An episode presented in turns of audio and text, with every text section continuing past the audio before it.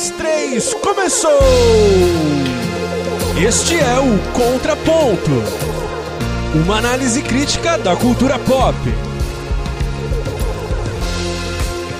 Meu nome é Abner Melanias e esse episódio do Contraponto começou a ser pensado ali no Clube do Contra, que é um grupo bacana no Telegram em que a gente troca ideia sobre impressões de é, produtos pop e outros assuntos. A gente fica até tarde discutindo sobre novelas, por exemplo.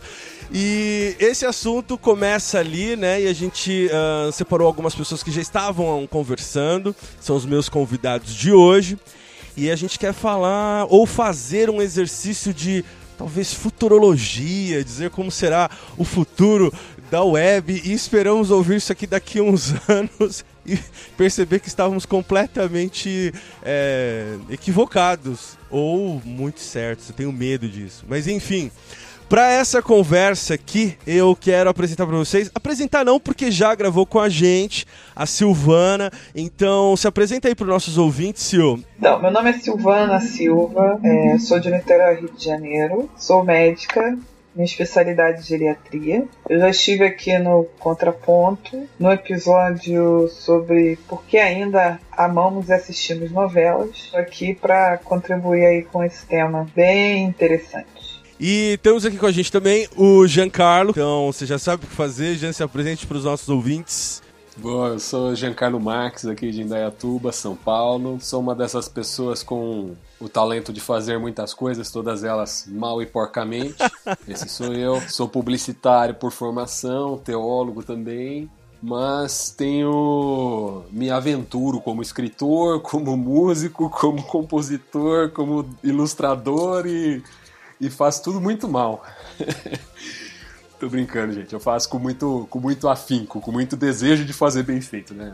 Às vezes não consigo, mas a, a, intenção é fazer bem feito. Participei de outros podcasts também, a maioria falando a respeito mais de universo criativo, já, da, dos livros que eu, que eu tô publicando, né? São livros na área de ficção científica, um universo meio especulativo, assim, futuro especulativo. Eu acho que tem um pouco a ver, sim, com, com esse exercício de, de pensar o futuro, mas um pouco mais extrapolado do que a gente vai fazer aqui hoje, né?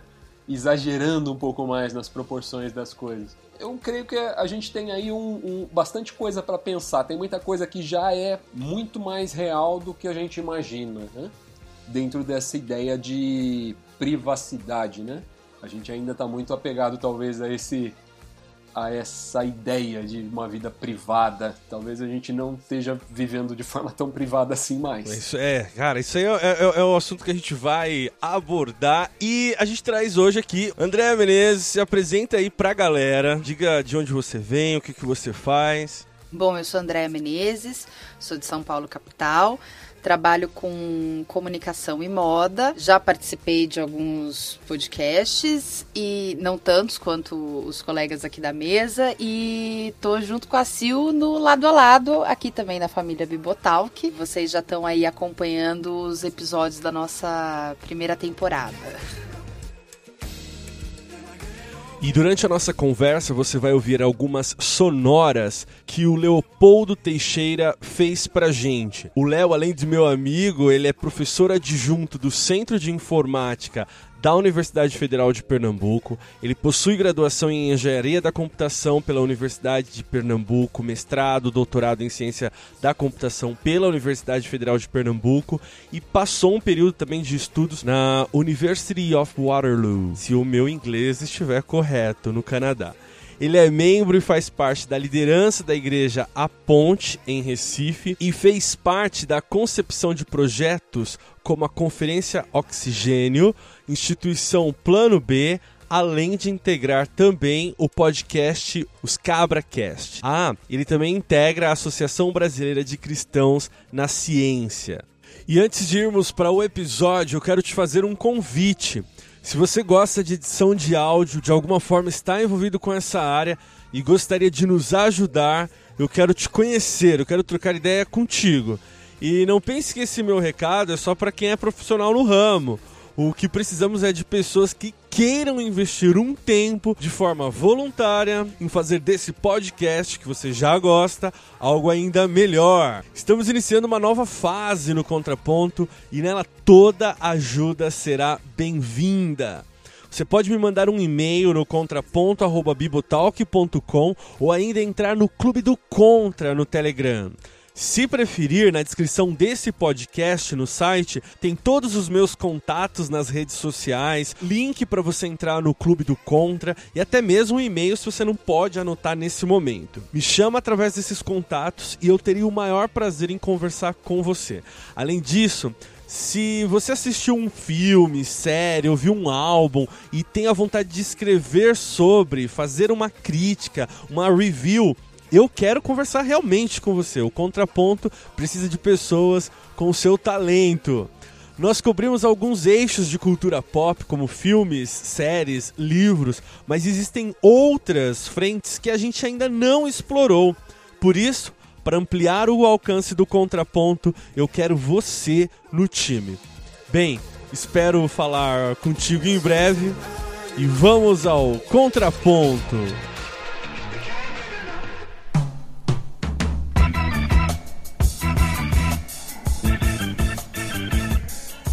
Como eu falei, né, essa conversa iniciou ali no, no Clube do Contra por meio de uma, uma notícia de que a Receita Federal, na verdade era um post, né, de que a Receita Federal a partir de 2018, se não estou é, enganado, começaria a rastrear alguns comportamentos nas redes sociais para fazer algum tipo de malha fina, né, é, sobre as declarações do imposto de renda. Então, saiu uma matéria é, falando que a Receita já tinha iniciado essa malha fina digital, né? Então, ela cruzava dados, né, de pessoas que estavam que tinham uma declaração, né? Então a pessoa declarava que ela não tinha um gato para puxar pro rabo, né?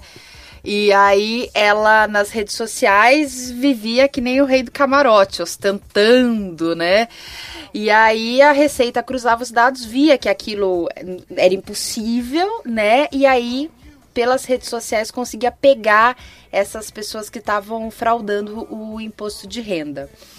E aconteceu um ca ca vários casos de pessoas é, que declaravam que ganhavam pouco e, na verdade, não ganhavam. E teve um caso de um laranja, que a pessoa declarava que tinha uma renda astronômica e era uma pessoa com uma realidade muito simples. Então descobriu que, se que ele também era um laranja. E aí, essa ideia de que o que você fez ou disse fica gravado para sempre parece ser inescapável, né? Uma, uma coisa de que seu histórico, é, a produção de dados, né? Que a gente tem textos, imagens, vídeos e tudo mais, serviria aí como prova, né? A gente não foge exatamente desse artefato é, é, arqueológico, por assim dizer, que a gente está produzindo para um futuro. Isso é um tanto quanto assustador. Então, é a partir dessa ideia, é, quem não está nos ouvindo aqui, que a gente vai fazer um primeiro bloco de implicações, é, especulando algumas coisas do que a gente já tem de fatos e tentando nesse primeiro bloco é, entender como é que se dá essas relações uh, de segurança, privacidade e tudo mais. Então a primeira coisa que talvez a gente tenha que colocar aqui na nossa discussão é sobre o comportamento, né? Qual seria então uh, o futuro das nossas relações a partir dessa construção de um futuro em que a gente tem tudo uh, um histórico, uh, tudo gravado, tudo acessado e armazenado.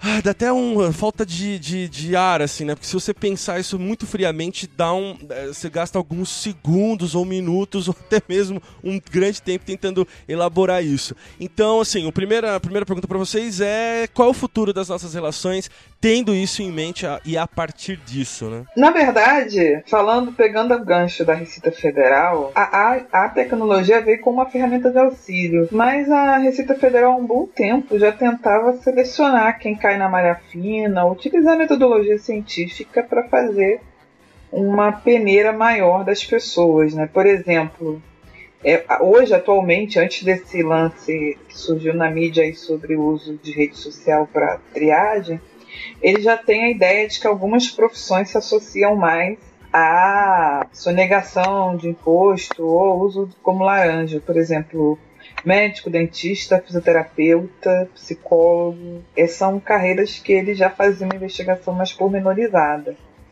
A tecnologia, na verdade, agora vai ajudá-los, mas já, já havia um anseio, né? A tecnologia não criou a necessidade, nesse caso específico. Agora, uma, uma dúvida que eu tenho, não sei se vocês já pensaram nisso, é que hoje nós temos, em geral, um prazo de prescrição de crimes. Né? Existe uma, uma data limite de retroatividade para você pensar em incriminar alguém por alguma coisa do passado. Eu não sei se esse fato da gente, de tantos dados que a gente produz, vai mudar essa, esse prazo. Coisas que a gente terá feito durante a juventude e que ficaram armazenadas na, nos discos rígidos de servidores por aí, podendo ser utilizado é, utilizado contra a favor de nós no tribunal. É, eu acredito que não creio que vá mudar a lei, mas que isso possa ecoar, né, algo que a gente fez na nossa juventude possa ecoar futuramente, isso é fato. Às vezes uma foto, né, alguma coisa para sempre vai estar tá guardado, né? Porque uma vez postado algo nas redes sociais é como se você tivesse postado algo no outdoor né? Então todo mundo pode ver. E isso encontra um paralelo já para o que está acontecendo, né? Então, por exemplo, uh, houve recentemente aqueles youtubers que foram receberam uma grana do governo para falar bem sobre a reforma do ensino médio. Os caras foram resgatar já uh, tweets do cara de, sei lá, quando ele era um, menino em formação, né? Um adolescente. Claro, assim, é, indesculpáveis algumas posições, tal, mas ainda assim é, me parece é, preocupante isso, né? Eu vou falar por mim, eu tô a, ah, produzindo podcast já há um tempão. Cara, algumas coisas a gente muda, a gente deixa de pensar e, e tudo mais, né? Me causa um pouco de estranheza. É difícil.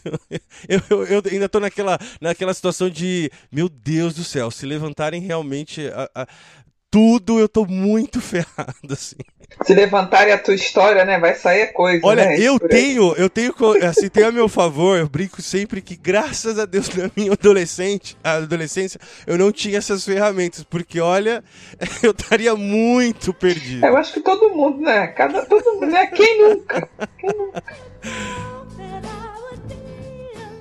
E nesta primeira sonora, o Leopoldo Teixeira coloca em perspectiva toda essa nossa conversa, primeiro dando um passo atrás e explicando o que são os algoritmos e a aprendizagem da máquina. Bom, é importante ficar claro, talvez, o que queremos dizer por algoritmos. Algoritmo, na sua definição mais clássica, de certa forma, informar uma sequência de passos que a gente quer realizar para né, obter um determinado resultado, para resolver um problema ou algo do tipo. Normalmente, nas aulas introdutórias de algoritmos, a gente faz alguma analogia, como por exemplo, uma receita de bolo, que você tem lá uma sequência de passos para obter um resultado delicioso, ou uma sequência de passos para você sair do ponto A ao ponto B. Então você tem uma instruções aí da forma dobra à direita na próxima rua, ou algo do tipo. Mas normalmente a gente já associa talvez o algoritmo com alguma coisa relacionada a computadores e programação. Então o algoritmo sim, ele pode, né, claro, ter um programa que o implementa, certo? Então a gente pode descrever como é que eu faço o procedimento de, digamos, organizar né, uma sequência de números em, de maneira ordenada, né, de, então reordenar esses números de maneira que o primeiro seja o menor e o último seja o maior, então esse é algoritmo clássico para isso chamado Quicksort, então a gente vai lá e implementa né, como uma série de instruções, usando linguagem de programação, com instruções condicionais, se isso aqui for verdade, então faça isso, se não, faça aquilo outro, certo? Então isso é o, a definição mais clássica.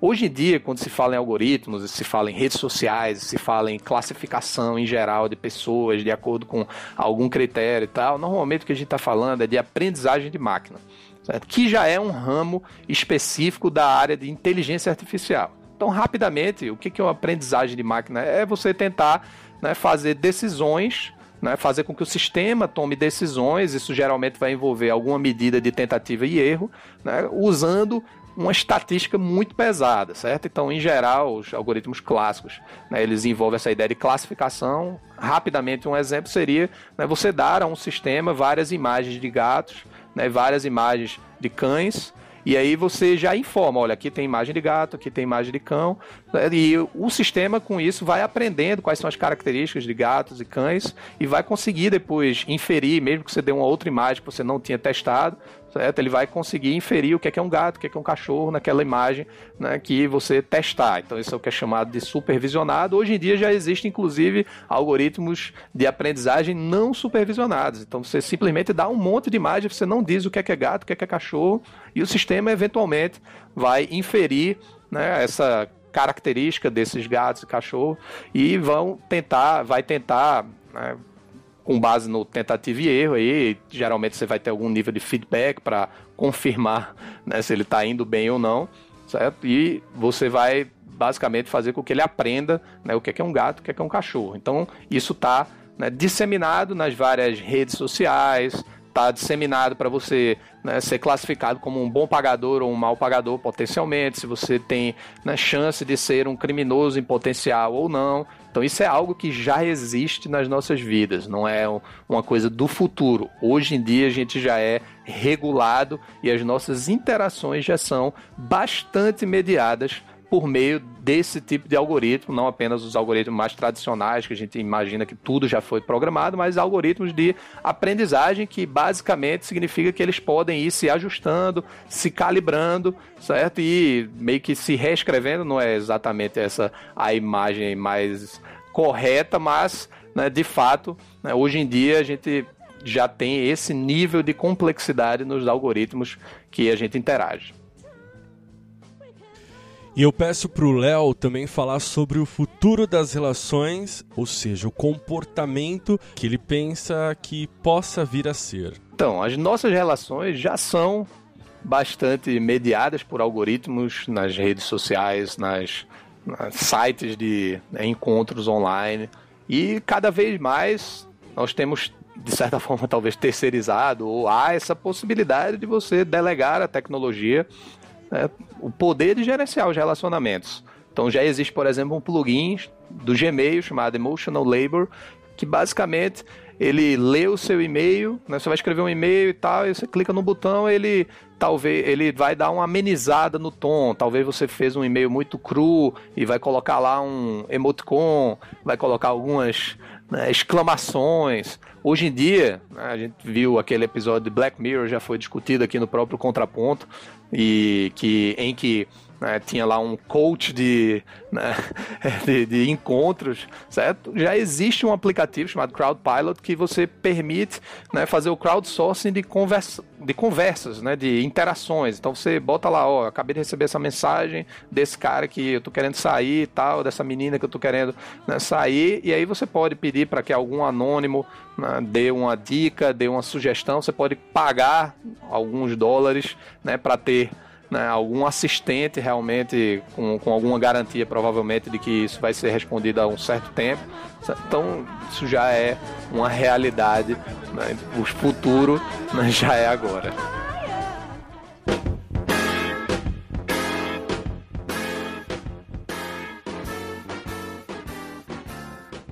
Eu pensei no tema Incognito Mode, o futuro na web, pensando que muitas coisas já do que a gente faz, já tem alguns especialistas que pedem pra gente fazer numa, numa navegação anônima, né? Do tipo, ah, então se você vai pesquisar preços, já vai na, na janela anônima para você não ficar recebendo depois propaganda sobre isso e tudo mais. Ou mesmo se você não quer ser rastreado, saber o que estão pensando de você. Mas é, já também tem alguns estudos que mostram que isso é apenas um paliativo que é possível sim ser rastreado. Então, é, eu queria perguntar para ti, é, para a gente começar, Jean. Como é que se dá então essa coisa do, do, controle, de segurança, vigilância? Essa coisa da navegação anônima é segura? É, como que a gente pensa? Existe um navegar seguro? Diria que existem alguns mecanismos, talvez através daqueles navegadores anônimos mesmo, né? Tor da vida, em que ele vai, na verdade, passar o seu sinal por diversos IPs para disfarçar por onde você está passando, né? Quem é você. E aí você está seguro. Mas a navegação não segura, ela não visa só, vamos dizer assim, stalkear o navegador, né? A pessoa que está lá pa passando pelo site. O objetivo é criar facilidades, né? Ela é feita para gerar facilidade para quem vai navegar. Por exemplo, esse negócio de quando você está pesquisando o preço de coisas, ele fica te mostrando anúncios, ele quer te ajudar na sua pesquisa. No final das contas, é uma relação que você precisa pesar entre custo e benefício, né? eu estou disposto a abrir mão até certo ponto da minha privacidade em troca de ter acesso a uma informação privilegiada? É, tem um. É, aconteceu exatamente comigo, com a minha esposa. A gente estava num japonês conversando com a minha sogra sobre bebidas e tudo mais. E foi muito instantâneo que, uh, assim, coisa de, sei lá, três minutos, eu e minha esposa a gente recebeu. Uh, não juntos, mas uma questão muito é, próxima ali de tempo, é, alguns anúncios sobre lugares que estavam que tinham promoções de bebidas alcoólicas e é, preços. Cara, é assustador isso, assim, é porque apesar de você não ter um, uma navegação mais segura, você tem também essas notícias de que estão captando o seu áudio, que a sua TV digital pode estar te gravando também. E aí? E aí? Fazemos o quê? É aí você já entra numa, numa zona um pouco mais perigosa, né? Quando você não está voluntariamente buscando algo, mas você está numa conversa, e uh, aí tem um problema de inteligência desse, desse dispositivo, né? Acho que eu ouvi esses dias alguém falando a respeito disso, estava comentando exatamente que o grande, a grande dificuldade de você ter um assistente pessoal como a Siri é, funcional é que ela não tenha a sensibilidade para avaliar o momento que você está passando. Por exemplo, a pessoa está revoltada com a vida e fala: Quero morrer. Assistente pessoal pode mostrar para ela, sei lá, métodos de suicídio, né? Porque ela não tem sensibilidade de entender, né? É, não é humano. É uma ferramenta só. Ela só está ali para facilitar aquilo que você deseja. Ah, que você quer morrer? De repente, se ela não tem uma sensibilidade, né? Ou de repente liberar uma informação que não deveria estar sendo liberada quando você está na presença de uma determinada pessoa. Imagine assim, você está planejando, vou pensar de uma forma bem ingênua, tá? Você está planejando com a sua esposa fazer uma viagem para Disney, que você vai levar a filha. E a filha não pode saber. De repente, a assistente social vai e solta a notícia na frente da criança. Ela pode falar de coisas um pouco mais cabeludas na frente da criança, mas imagina assim, ela não tem essa sensibilidade, né?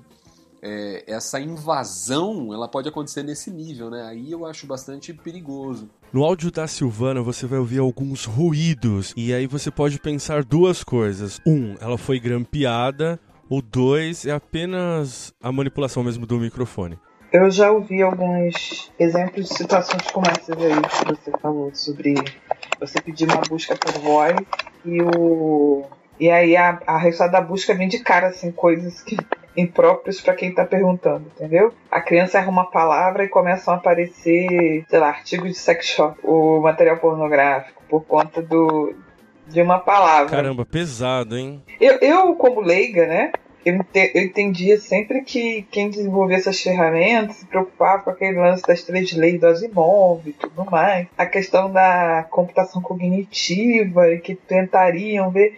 Mas eu acho que o pessoal que está fazendo isso, se ele tiver que confrontar é, as três leis com o lance de você otimizar o lucro, eu acho que a otimização do lucro, a maior eficiência do, da estrutura que você está montando vão ganhar, entendeu? Ninguém está preocupado se então, acho que ninguém tá preocupado se vai morrer gente ou não. Essa é a impressão que eu tenho, na visão bem pessimista assim, da realidade. Enquanto a gente não tem o cérebro positrônico também, vai ficar mais difícil fazer a coisa tão elaborada, né? É, pois é, chegando no limite.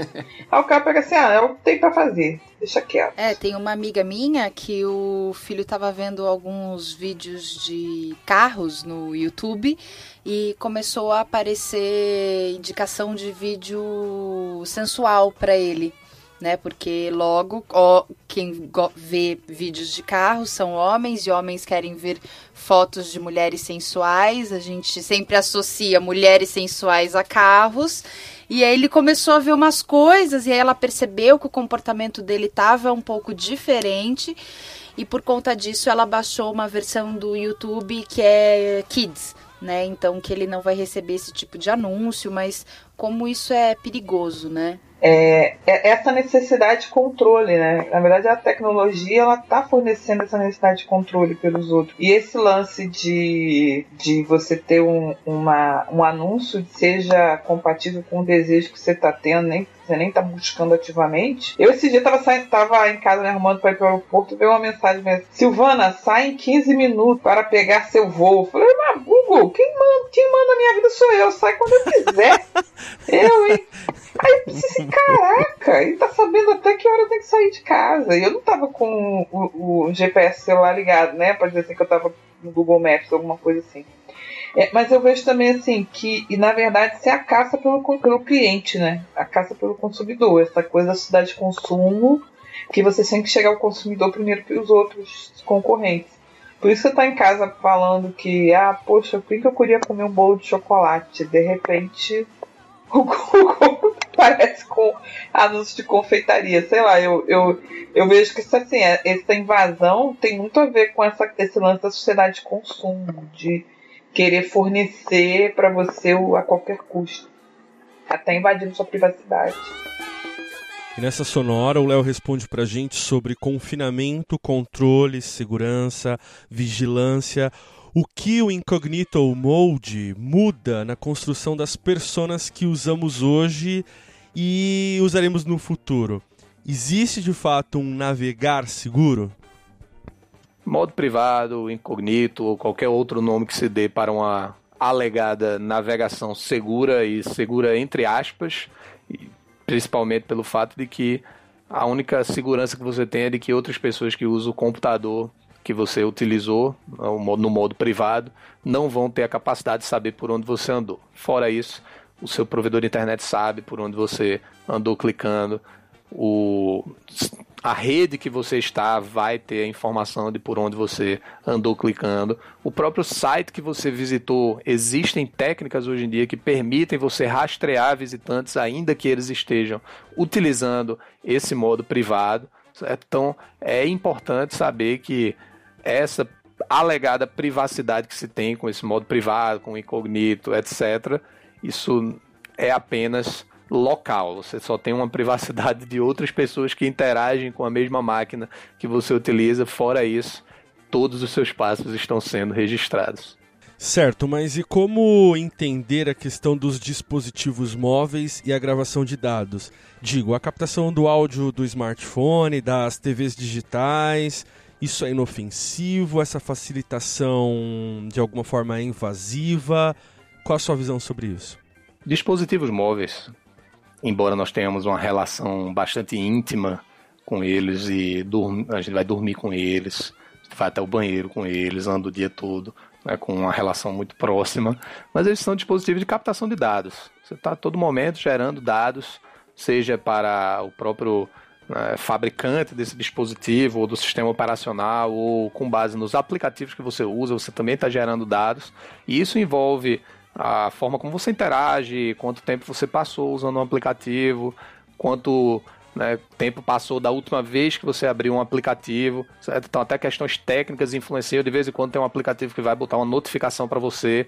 Olha, faz tempo que você não abre aqui, dá uma olhada nessa na novidade que a gente tem e tudo, até porque isso pode influenciar na forma como vai funcionar o próprio aplicativo no sistema operacional, então tem razões técnicas, inclusive, para isso. Óbvio que também econômicas e de, de marketing, para que você, quanto mais você usar, né, mais interessante aquele aplicativo vai ficar e vai calibrar o seu né, o, o perfil. Mas você também tem informações de áudio, por exemplo, principalmente quando você utiliza né, assistentes virtuais e Siri, Google Assistant. Isso também é utilizado e também pode ser utilizado é, até mesmo de maneira sutil. De, na verdade, é relativamente trivial você ativar o microfone e captar né, algum áudio que esteja sendo né, o áudio de uma, do, do ambiente enquanto um aplicativo está executando. Então não há nada complexo com relação a isso. Claro que existem questão de permissão e tudo mais, você precisa conceder, mas normalmente a gente não pensa sobre isso. Na verdade, a gente não costuma nem ler os termos de serviço e qual é a política lá de privacidade né, da, das plataformas e dos aplicativos que a gente usa, na verdade, até mesmo quando a gente lê, talvez a gente nem entenda, porque tem tanto é, né? O inglês geralmente chama de legalese, que você não vai conseguir fazer né, muito sentido daquilo, certo? Mas o importante de saber é que se você está usando algo que é grátis, significa que você está pagando de alguma forma. E se você está então você está, na verdade, a todo momento gerando informação e produzindo dados sobre perfil de uso, quais são as características e tudo mais. Então, de fato, é algo que a gente precisa ter né, conhecimento a respeito. Nem tudo é transparente para a gente. Na verdade, Google até tem uma iniciativa de registrar a atividade, você consegue auditar essas informações e né, no link lá de My Activity você consegue ver que vídeo você assistiu, qual foi a pesquisa que você fez e tudo mais, mas isso nem sempre é tão claro em todas as demais plataformas que a gente utiliza e, e a gente não sabe direito que tipo de informação normalmente a gente nem reflete muito sobre isso.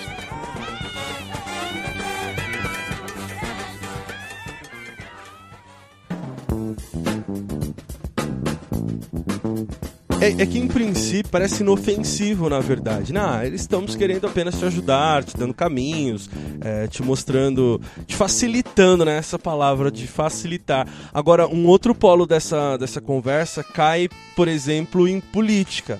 É, de quantas notícias a gente já viu, é, a Primavera Árabe é um exemplo disso, né? De quantas populações são controladas por conta desses filtros, né? Por conta desses a, acessos a informações. Então eu decido, enquanto controlador, é, quais são os filtros que essa população é, terá de acesso a determinadas informações. E o quanto isso né, provoca uma construção fragmentada de conscientização. Né?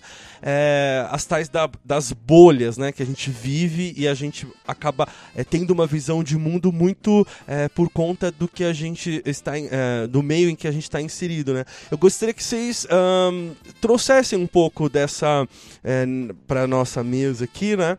é, essa questão de como é que os governos se comportam ou se comportarão tendo esses dispositivos agora é, para para como ferramental. Eu digo isso porque essa notícia sobre as TVs que a gente que eu falei há pouco é, foi descoberta, né, por conta de um de um documento numa gama enorme que ainda está sendo analisado uh, do Wikileaks. Então, assim, tem coisa aí que já está acontecendo, né? Eu acho extremamente preocupante, eu acho extremamente perigoso para nós, usuários, porque nós entendemos que a tecnologia é boa, nós colocamos essa tecnologia na nossa casa, a gente utiliza isso de uma forma inicial, né, interessante, é, com com vontade de saber, de conhecer, de ver, ah, essa TV é legal, esse celular é novo, e de repente a gente descobre que o nosso celular está nos ouvindo, que a nossa TV está nos ouvindo, que o nosso computador está nos vendo, está nos ouvindo, é, e tipo o governo está invadindo a privacidade da gente, né? Quando você vê que o governo e empresas, né, que fazem isso estão invadindo a nossa privacidade. E a gente deixou esses aparelhos entrarem na nossa casa porque a gente acreditava que a nossa privacidade estaria reservada, que a câmera da TV, da, da, tele, da a câmera da TV, do computador, ela só seria acionada ao nosso comando e não ao comando, um comando externo, ou estaria a todo momento gravando, ou podia ser hackeada, né? Então eu acho bem preocupante. Eu confesso que, vendo a situação como ela está hoje, eu fico preocupado, vejo o futuro, acho ele mais aterrorizante pensando nesse ponto de vista. Por outro lado, eu acho que tem que ser uma coisa sutil, sabe? os governos não vão poder agir de qualquer maneira, não. Por exemplo, eu fico vendo propaganda do governo atual na televisão, cara, só de olhar para essa propaganda me irrita, sabe? Profundamente. Então, se os governos quiserem manipular a mídia, rede social e tudo mais para poderem conseguir alguma coisa, eles vão ter que ser muito mais sutis do que eles são hoje. Eles ainda não sabem ainda não tem a mão certa para fazer. Entendeu? Eu acho que isso vai servir mais para você fazer as coisas sair do controle. Por exemplo, a Primavera Árabe, para mim, não sei se, né, não me, me considero especialista no tema, mas a Primavera Árabe para mim mostrou como a rede social pode fazer as coisas, a mídia, né, e, e a disseminação de informação nas redes sociais podem fazer com que sistemas que estavam altamente controlados saiam do controle e você tenha até guerra civil. A situação da Síria é um exemplo clássico, né? O negócio não saiu da guerra até agora, o caminho da paz ainda está espinhoso por conta das coisas sem sair do controle. Eu ainda não consigo ver os governos habilitados a criar o controle com base nisso. Acho que eles ainda estão calibrando o sistema. Uma coisa que já está acontecendo, assim, a gente está falando sobre os novos usos de tecnologia. É, eu não sei se vocês estão acompanhando a campanha e o show midiático do Dória aqui em São Paulo. Mas assim, é um, é um case já, porque o que esse cara tá conseguindo fazer. É, assim, vem aquela, aquela, aquele discurso, não, porque é o novo, eu acho que é bem preocupante, assim. É até mais do que o velho modelo de fazer as coisas. É um jeito de fazer, claro, a gente não está acostumado, então por isso que assusta, mas é, eu estou muito preocupado porque a gente está gravando aqui e tem uma notícia recente aí da briga, uh, briga, né, ou disputa, né, entre Amazon e prefeitura, que virou uma outra coisa e que não tem. É, a, a, gente chegou no, no, num ponto de chamar de marketing do bem, empresas do bem. É, a gente está falando, a gente está pensando em dar um passo pro, pro futuro, né? Enquanto a gente usa nomenclaturas e conceitos muito binários, né? É tenso, assim. Eu queria trazer o Jean para a conversa, meio que é, fazendo até um, um, avanço. A gente falou sobre Primavera Árabe, a questão da Síria, né? E vamos trazer aqui a questão de quanto que é, esse show midiático, se tem o Dória, mas a gente também pode colocar num outro polo, no caso dos, dos ataques terroristas e o pânico que isso gera, o medo que isso gera, né? Porque a gente está, por enquanto, falando e especulando sobre o futuro. Agora tem gente que já está. É, tampando a, a, a web a, a, a, webcam do, do notebook, tem gente que está desabilitando todas as configurações para usar um smartphone, tem gente que não está mais usando os smartphones, está usando é, versões mais simples tal. Então, Jean, como é que tá, como é que a gente vê, né, essa questão do, do show midiático que se dá tanto em polos uh, tranquilos, por assim dizer, de um, de um político em São Paulo, quanto de um show midiático de terroristas uh, nos países europeus. Então tem gente desmontando o celular, né? Tirando o microfone, tirando câmera, é, para utilizar o, micro, o celular só com fone de ouvido mesmo, ou seja, quando ele despluga, o telefone não consegue mais captar nada. Ô Jean, só uma observação antes de você continuar. Aqui em São Paulo tem alguns especialistas, você leva lá e o cara faz isso para você em questão de 20 minutos. É, é, assim, no centro de São Paulo você tem esses caras que fazem. Você pega lá um, um, um smartphone top, sei lá, um, um, último lançamento, o cara vai lá e desabilita algumas, algumas funções. Então, isso eh, ficou muito em voga. Acho que o Snowden falou alguma coisa nesse sentido, de que como é que ele utilizava o smartphone e era nesse formato, assim. O, o celular dele era todo desmontado para ele não ser grampeado de forma nenhuma, etc. Cara, existe talvez um pouquinho de, de show em cima disso também, sabe? De criar um certo pânico exatamente para desestabilizar as pessoas no seu uso. Eu, eu penso, pelo menos, que isso acontece bastante. Do ponto de vista do uso da mídia, né, como por exemplo você deu o exemplo do Dory aí com, com a Amazon, no fim das contas a gente sabe que é um jogo de comadre, né?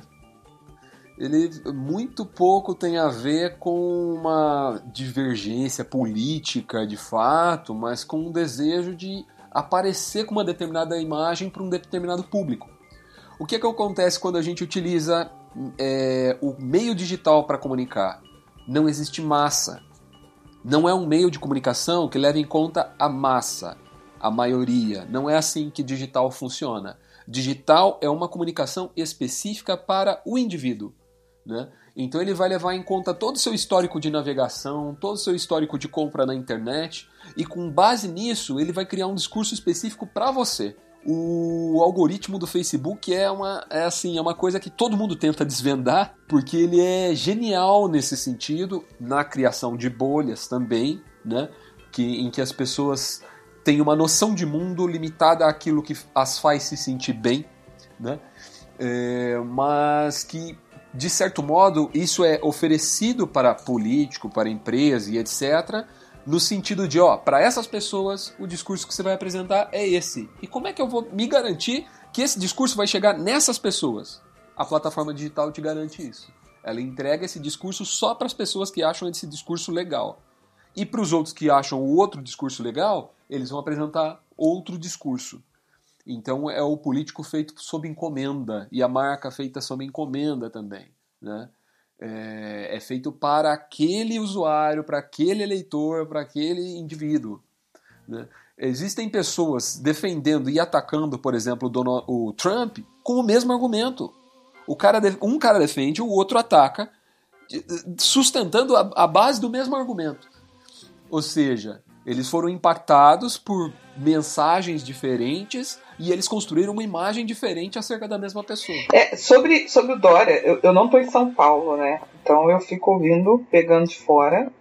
Mas eu vou falar uma coisa a vocês. Eu tô meio apavorada. Tem duas pessoas que eu conheço de nível superior falando, achando ele o máximo. Eu fiquei. Porque eu, eu, sou, eu tô agora muito pragmática, né? Quando as pessoas me falam do Dória, eu falo assim, tá bom, e os indicadores? Eu quero indicador. Quero saber indicador. Não quero ver aquele, aquele no Twitter, quero indicador. E aí tá muito cedo os indicadores, né? A gente vai ver os indicadores é, final do ano, por aí. Mas o povo já tá assim, botando hashtag. Então realmente faz, faz diferença, né? E aí a gente fica pensando, qualquer pessoa que tenha acesso e controle da mídia consegue chegar no segundo turno uma eleição presidencial pelo menos. E aí lembrando disso, a gente pode falar agora sobre o caso mais recente, né, que chamou a atenção, que é o do Donald Trump nos Estados Unidos. É, muitos acham que ele só se elegeu, ou que ele se elegeu para presidente dos Estados Unidos principalmente, por conta de manipulação de é, mídia, internet, redes sociais, é, blog de notícia, e que isso foi manipulado, desenhado digitalmente por um grupo de hackers e, e, e é, blogueiros e etc e tal para trabalhar em prol dele. Eu, eu tenho muita dúvida, assim, porque falam até assim que ah, foi um grupo de hackers é, russos que filtrava as informações e fazia chegar até ele aquilo que era. faziam chegar até os Estados Unidos aquilo que era útil para o projeto russo. Eu, eu, tenho, eu tenho assim, uma certa reserva sobre quanto disso é exagero, quanto disso é, é excesso de, de mídia também, entendeu? Em cima do lance ou quanto seria realmente um retrato dessa realidade que a gente está discutindo. O que, que vocês acham? É, dizem inclusive que a gente está vivenciando já uma, uma espécie de remodelação da Guerra Fria, né? Porque existe alguns planos de fundo que até tem um, um, um artigo recente do se não me engano é do Washington Post, eu vou procurar depois eu linko aqui, uh, mostrando por que, que a figura do Putin e do Trump estão tão é, é, realçadas nesse momento, né? Então, eu acho que não tem nada de aleatório, assim, pelo contrário. É quando a gente quando ouviu-se as, as, notícias, né? E aí veio muito a baila a questão do fake news nesse caso todo, né? Da construção das notícias e o quanto isso pode ser prejudicial e tudo mais. Ao mesmo tempo, você falou que gosta de dados, né? Do empírico e tal. Tem também algumas pesquisas que mostram que essa era a intenção, era é, o desejo mesmo, né? De, de grande parte do, dos, dos eleitores, mesmo ela tendo ganho, né? Uh, a Hillary tenha ganho, o que, a, a campanha dele foi muito baseada no, no uh, na consciência política do americano. E aí tem uma especulação que de, de quem é de fora, eu estava ouvindo inclusive um, um blog conservador nesse sentido, me, me culpe, mas eu ouço às vezes para ter uma outra noção do outro lado.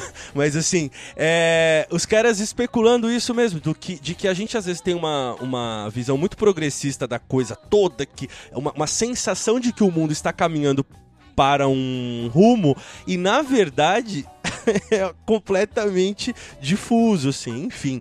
É, eu acho que tem muito mais coisa aí eu tô muito é, propenso a, a, a, pensar de que existe uma, uma guerra silenciosa, ou mesmo o termo aí da Guerra Fria entre, entre esses países e alguns outros aliados, e que a guerra de informação e contra-informação faz mais sentido ainda, né? Pro leigo, pro, pro brasileiro médio, onde eu tô me encaixando. Eu, eu fiquei pensando é, numa coisa agora que você falou, eu li, eu li que no, no, na Rússia realmente os hackers estão né, sendo muito valorizados. Aqui de lá da Rússia eles estão aprontando altas coisas, inclusive ganhando muito dinheiro com isso.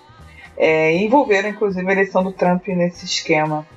Agora, é, a, a, minha pergunta nessa história, né, é, a gente fala muito dos russos, os russos, os russos.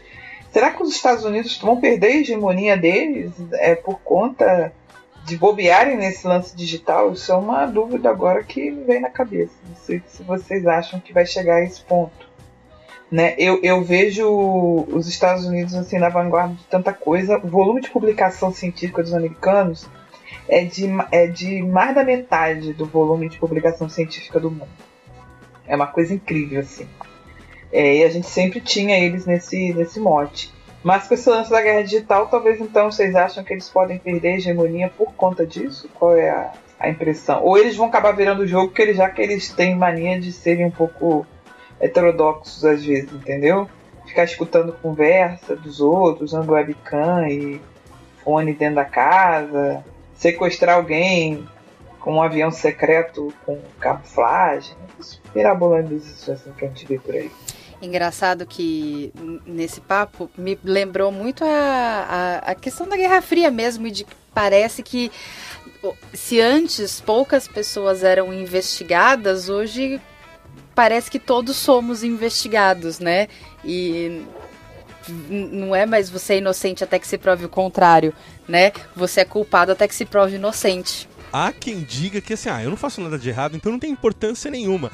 É, sim, é, você está correto, mas assim, a, a, sua argumentação ela é falha no sentido de que tudo bem, você não faz nada, mas e o cara que também não tem nada a esconder, mas que é que gente, é onde eu quero chegar, né? A gente já vê uma, um, um, processo seletivo, né? Uma, uma, uma coisa muito seletiva de quem serão as classes ou as populações que serão afetadas por isso né? Tá muito claro para mim quais são. Então, será que o filtro na hora de uh, se analisar os dados serão feitos ali em Higienópolis ou serão feitos em outros bairros de São Paulo? Fica uma dúvida aí. Eu peço então para o Leopoldo Teixeira falar sobre a questão política, ou seja, como é que se dá o acesso à informação, os filtros necessários para a conscientização política e até mesmo como é que os governos se comportam e podem se comportar no futuro. Um exemplo mais recente desse aproveitamento das informações e das próprias características das redes sociais é a eleição de Donald Trump no ano passado, esse processo eleitoral, na verdade, né, e foi estudado já por pesquisadores de MIT e Harvard, né, que basicamente implicaram Facebook e Twitter né, nessa questão de uma criação né, a partir dos estrategistas da campanha de Donald Trump do chamada, de uma chamada câmara de eco. Certo? Então isso a gente pode imaginar numa, quando a gente imagina som, certo? A ideia de um som reverberando e tudo mais. Essa câmara de eco no contexto de mídias é justamente essa situação, as informações, as ideias, as crenças, elas ficam sendo amplificadas e reforçadas por comunicação e repetição. Então é um feedback loop interno certo? Que, em que as pessoas só fazem consumir aquilo que elas já acreditam, certo? Então, existem estudos já certo? O pessoal de Princeton já fez um estudo basicamente confirmando né, isso com 376 milhões de usuários né, a partir né, de Facebook. Eles basicamente demonstram lá e, e tem evidência empírica de que os usuários tendem a confinar a atenção a um conjunto limitado de páginas, certo? E aí eles vão ter né, essa essa câmara de eco aí reforçando as crenças e aquilo que eles já né, se a, já, já, já é da, do gosto deles e tudo mais. Então, você vê que né, já tem gente se aproveitando dessa estrutura, dessa quantidade maciça de dados. Na campanha de Donald Trump usou teorias de psicologia pesadas aí do pessoal né, da empresa chamada Cambridge Analytica. Certo? Então você pode ler mais a respeito depois. Mas já tem gente sabendo utilizar bem né, essas plataformas e sabendo navegar bem nessas plataformas para de fato obter resultados né, ao seu próprio bel prazer. E o Léo ainda aproveita para falar sobre as redes sociais, em especial o Facebook e a influência social que as redes têm. Na medida que a gente usa plataformas como o Facebook, para ficar em um exemplo né, apenas, a gente está fornecendo dados a todo momento, não apenas o que a gente clicou e interagiu, marcou como like, ou até mesmo quanto tempo a gente passou assistindo um vídeo, né, quais são as pessoas que a gente interage mais, e aí você consegue inferir certos padrões. Então, o Facebook já utiliza essas informações, obviamente, não apenas para fazer com que a gente continue entrando na plataforma deles, na rede social, mas isso também pode ser utilizado, por exemplo, para estudar como as pessoas interagem e fazer estudos científicos, só que esses estudos também podem né, ter um nível de controle, talvez. O que é que eu quero dizer com isso? Em 2010, né, alguns pesquisadores né, do Departamento de Data Science né, de Facebook em conjunto com pesquisadores de outras universidades americanas, fizeram um estudo simplesmente de 61 milhões de pessoas. Né, um, o paper chama-se Um Experimento de 61 milhões de pessoas em Influência Social e Mobilização Política. Então, eles basicamente né, geraram mensagens né, para mais de 61 milhões de pessoas que usam Facebook, claro, né, encorajando pessoas a votarem. Nos Estados Unidos, votação não é obrigatória, assim como né, nós temos aqui no Brasil, e conseguiram observar um resultado né, positivo, no sentido de que as mensagens de fato né, influenciaram aqueles que receberam né, a mensagem, mas não apenas os que receberam, mas na medida que aqueles que receberam a mensagem interagiram com aquela mensagem, isso foi propagado para os amigos e os amigos dos amigos e assim por diante. Então veja que de certa forma, Facebook conseguiu encorajar pessoas a saírem de casa e irem votar lá nos Estados Unidos. Curiosamente, no decorrer do artigo existe o texto lá que fala que a crescente disponibilidade de né, dados é, obtidos de forma barata e em larga escala na rede social significa que esses experimentos podem ser né, facilmente conduzidos certo? E se a gente quer entender realmente e melhorar a nossa sociedade e o bem-estar do mundo ao nosso redor, será importante usar esses métodos para identificar que comportamentos do mundo real são possíveis ou passíveis de intervenções online. Então veja, isso está no roadmap, está né? Tá no plano de Facebook. Né? Tem um vídeo muito interessante, bem curtinho, de Pierre Levy, falando justamente sobre a próxima revolução científica que ele né, sugere que seria justamente no campo das ciências humanas, que com a quantidade de dados que a gente tem gerando e a capacidade de computação que a gente tem hoje em dia, vai ser possível a gente fazer estudos em larga escala, onde antes não era possível imaginar, por exemplo, você fazer um estudo com 61 milhões de pessoas tendo né, um alto grau de precisão, porque toda hora a gente está gerando dados ali dentro da plataforma, e isso não é, é digamos assim, isso é preciso, a gente sabe realmente que aquela pessoa clicou e isso foi cruzado depois com os bancos de dados né, de públicos lá de registros de votação. Então veja que não é algo do futuro, isso já está acontecendo já está né, em movimento.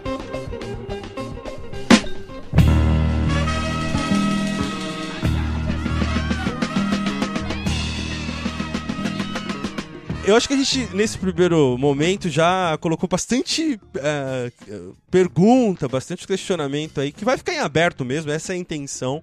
É, para os ouvintes, inclusive, trazerem outras questões ou pensarem também a partir disso que a gente está colocando aqui. É, eu quero partir agora para um, é, um ponto que é o seguinte. A gente tem ali ao mesmo tempo no grupo do WhatsApp é, o grupo profissional, o grupo da igreja, aquele grupo só de amigos que você fala coisas que você não falaria em outros e tal. E a paranoia de ficar pensando, tomar cuidado, porque se eu postar nesse grupo, e o que, que eu vou postar? Você tem que pensar muito bem para não acabar não, não fazendo algo errado e tal. Eu tô citando esse exemplo porque é, a gente tá tão automático, né?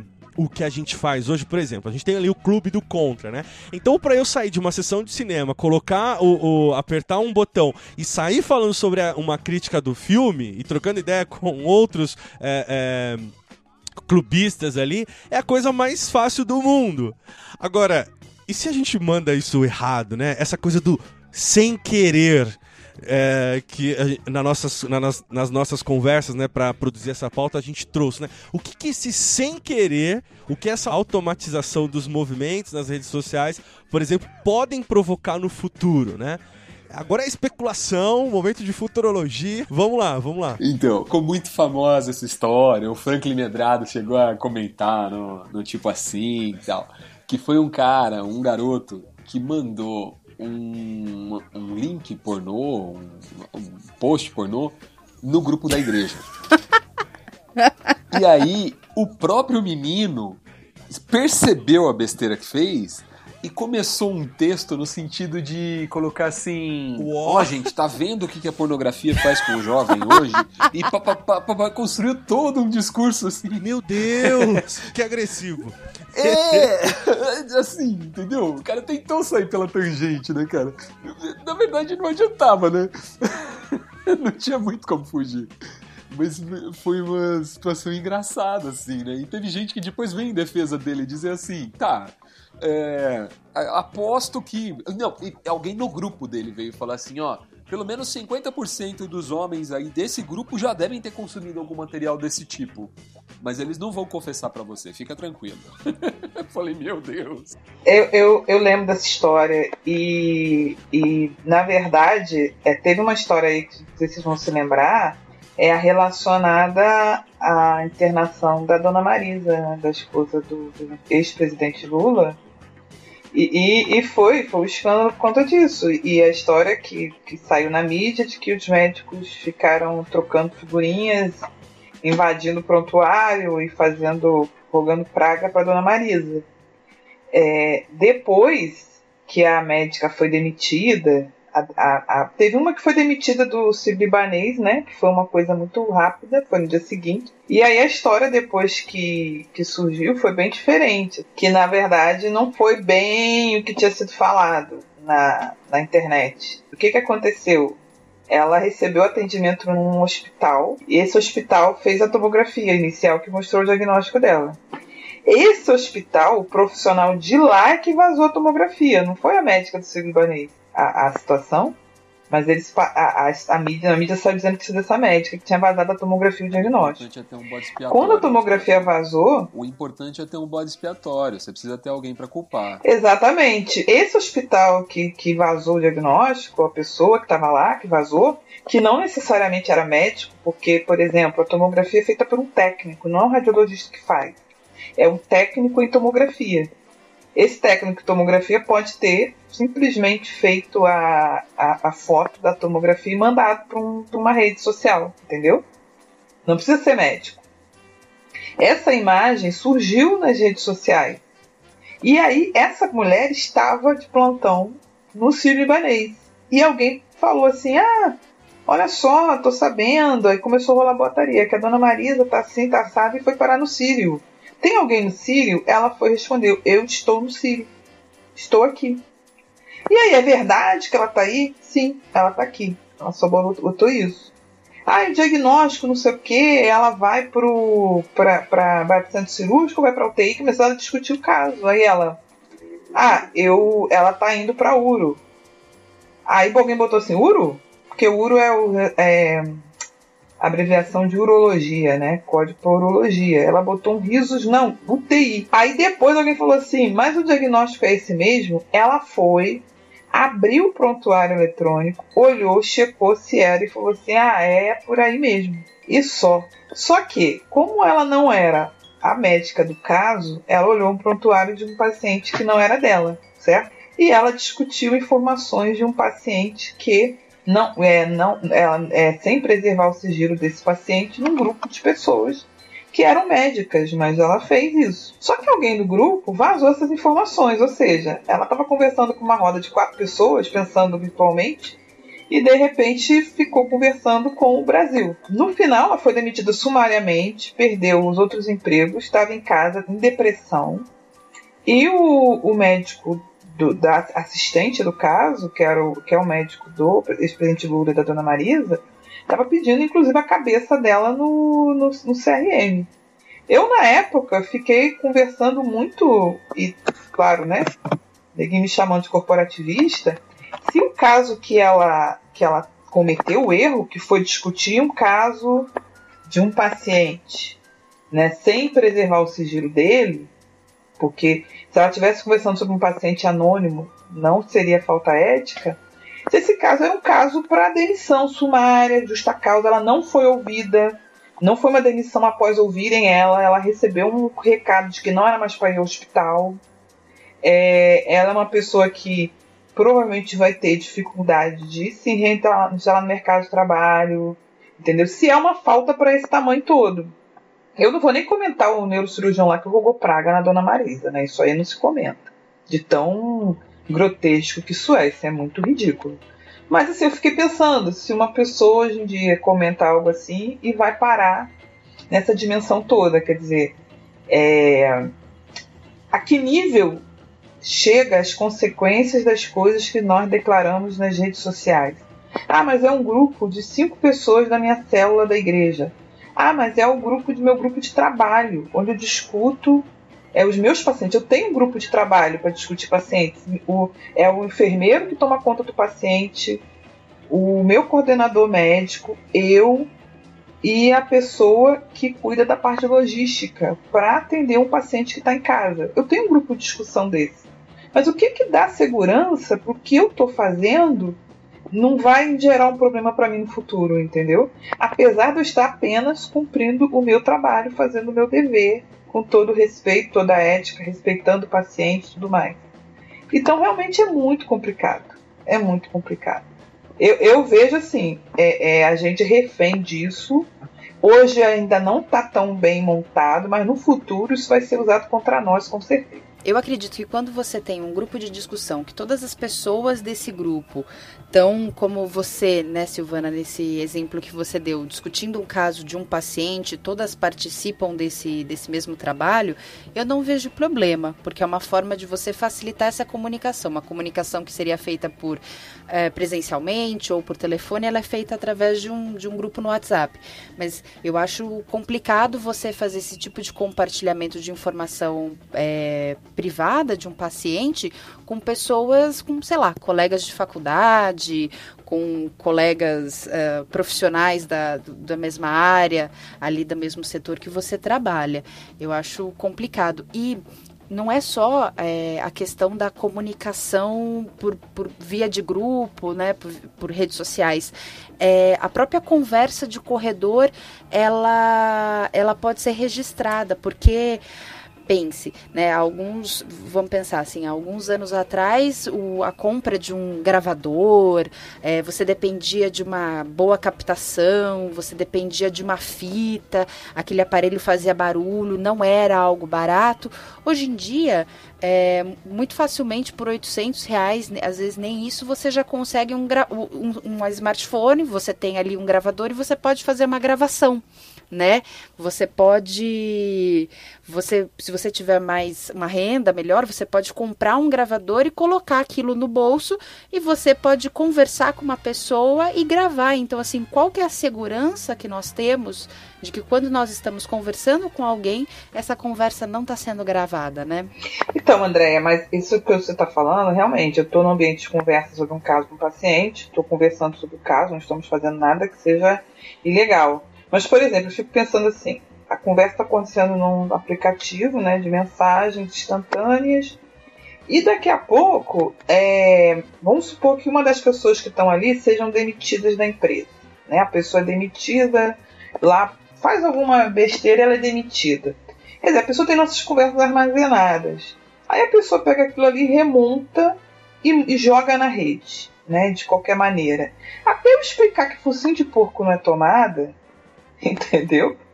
É, a, a, minha reputação já foi destruída. Mesmo que eu vá na delegacia, que depois faça uma, um, uma, uma queixa, que depois a pessoa seja chamada, que o celular seja periciado, que mostre que não há nada, etc e tal.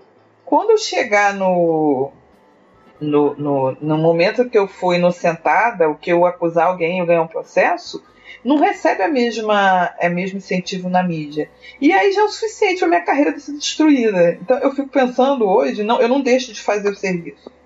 Entendeu? Eu, eu sinceramente eu coloco nas mãos de Deus mesmo. Porque se eu ficar vivendo pensando nisso, eu vou me deprimir, vou ficar, né, trancada dentro de casa em posição fetal. Mas são os riscos que a gente está correndo. Entendeu?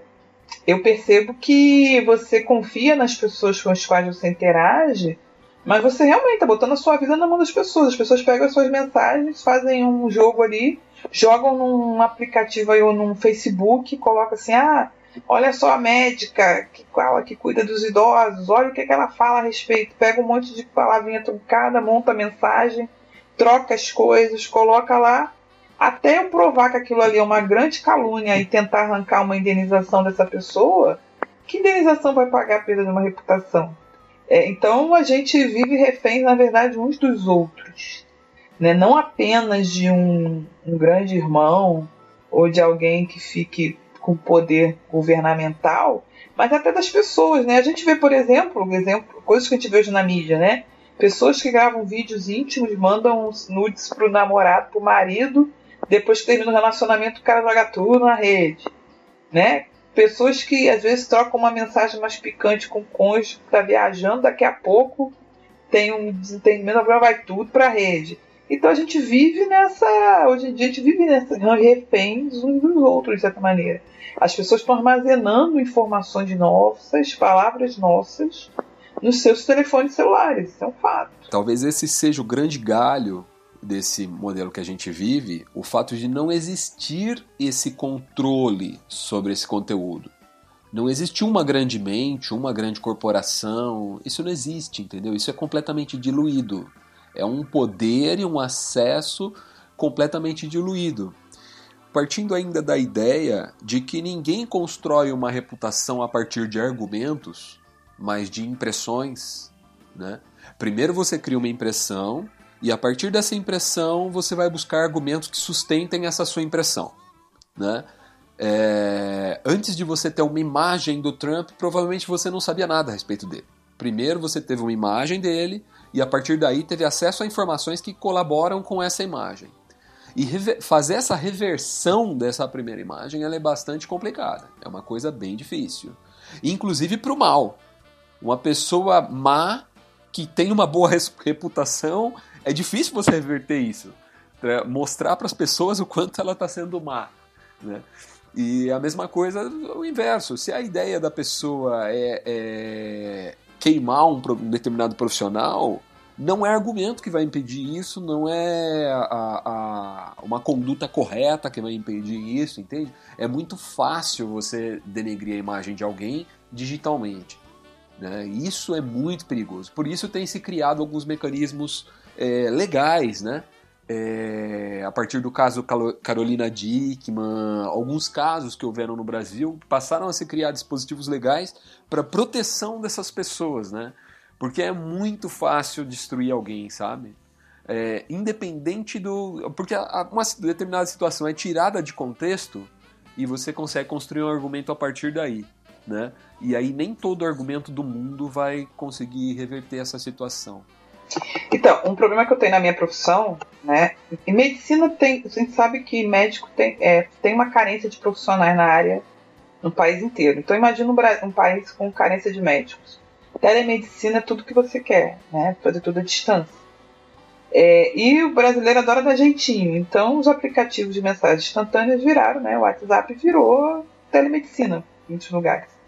É, o CRM, o, não, aliás, o CFM, o Conselho Federal de Medicina, proíbe que a gente faça qualquer tipo de uso de WhatsApp, Telegram para é, atendimento médico, orientação a paciente, inclusive discussão de caso que exija presença, eu não posso fazer via WhatsApp. Eu não sou amparada pelo Conselho Federal de Medicina. Mas as empresas que te contratam para trabalhar, ela já fala assim: olha só, me passa o número do seu WhatsApp para eu te incluir no grupo. E você não pode virar e falar assim: eu não tenho WhatsApp, eu não tenho Telegram, eu não participo disso. Meu celular é retrô. Você não tem escolha, entendeu? O, o, eu, por exemplo, eu tinha um celular, um, eu tenho dois aparelhos. Justamente porque eu queria separar o aparelho com é, rede social do aparelho sem. O meu aparelho de trabalho era um aparelho que eu no máximo usava SMS. Eu tive que instalar o WhatsApp. Estava prejudicando meu trabalho. Entendeu? Estava tendo problemas porque as pessoas reclamavam que não conseguiam me acessar. E pacientes e, e, e coordenadores é, de trabalho, entendeu? Então estava tendo uma certa dificuldade. E até porque os pacientes hoje em dia cortaram o orçamento privilegiando o uso de ligação via WhatsApp. Então, por conta disso, é, é, eu fui obrigada a fazer uma conta extra de WhatsApp para trabalho. Né? E aí a gente começa a ver aquelas coisas se misturando, o trabalho com o, o privado, né? O, a sua hora de trabalho com a sua hora de descanso. E, e aí, então, eu, eu, por exemplo, não poderia ter um, um, um, um telefone retrô. Eu não poderia ter, eu seria é, proibida, né? Eu teria prejuízo no trabalho. Se chegar pro meu trabalho e falar assim, olha, eu eu não, não vou usar o WhatsApp. Eu sou uma opositora de consciência ao WhatsApp. Eu acho que eu sofreria o mesmo processo que o Desmond de Dose lá no filme lá do, Até o Último Homem. Infelizmente seria o que aconteceria comigo. Como assim? Você não quer se desconectar? Que história é essa? Esse é o nível que a gente chegou aqui no país. Eu tenho buscado nos últimos tempos tenho feito um movimento de desconexão, né? É, então já há alguns anos eu não tenho os, as notificações de redes sociais ativadas no meu celular, eu só vejo as notificações quando eu entro no aplicativo. Estava deixando só as notificações dos, dos aplicativos de mensagem, mas tenho que recentemente, inclusive, tirei as notificações do WhatsApp e que engraçado foi quando eu tive que abrir para pegar uma informação que tinham me mandado por lá, apareceu um pop-up para mim de ative suas notificações, um pop-up do WhatsApp me convidando a ativar novamente as notificações dele. E eu não ativei. E como as pessoas é, ficam preocupadas, né? Tem gente, teve pessoas que mandaram mensagem para minha mãe é, falando: Nossa, não consegui entrar em contato com a Andrea. Tá tudo bem? O que, está acontecendo? Mandei uma mensagem no WhatsApp e ela não respondeu.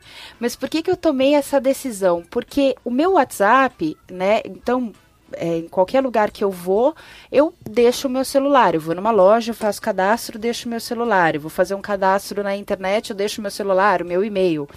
Antes, o nosso telefone, que era algo que a gente dava para poucas pessoas, o telefone residencial, o próprio telefone celular, hoje a gente distribui ele em vários lugares, né? Ah, vamos fazer um grupo de tem um grupo no Facebook, vamos fazer um grupo no WhatsApp com as pessoas que estão no grupo do Facebook. Então você deixa no comentário o, seus, o seu telefone. E aí você não sabe mais quem tem o seu número. E eu comecei a receber uma quantidade imensa de spam né? Isso daqui virou quase com um, novo e-mail, né? Então era grupo de diversos lugares mandando gif de bom dia, gif de boa tarde, gif de boa noite. Aí as pessoas replicando os gifs, às vezes lojas que eu fiz que eu fiz alguma vez um cadastro, né, me mandando é, uma mensagem de ah, chegou coleção nova. Pô, mas eu não estou interessada. Eu fui lá, comprei um sapato, comprei uma roupa, não estou interessada nisso, né? E as pessoas, assim, querendo resolver de forma prática as coisas, me mandando mensagem. Então, assim, por exemplo, vamos dizer que eu combine de sair com uma amiga e me encontrar com ela no metrô. Então a gente se, vai se encontrar às 6 horas no metrô. Então eu vou sair de casa com tempo hábil para me encontrar com ela. Se vou, vou chegar lá no metrô, esperá-la, se em, em 20 minutos, 10 minutos ela não aparecer, o que, que eu faria? Ligaria para ela, e aí, tá tudo bem? Tá chegando? Ela já me daria toda a informação eu já saberia. Hoje não. Hoje a gente, ah, tô saindo de casa, manda uma mensagem, tô no metrô, tô a caminho. E você começa a ter uma enxurrada de informação e você isso acaba te deixando mais ansioso, mais angustiado, né? Com você tem um turbilhão de informações.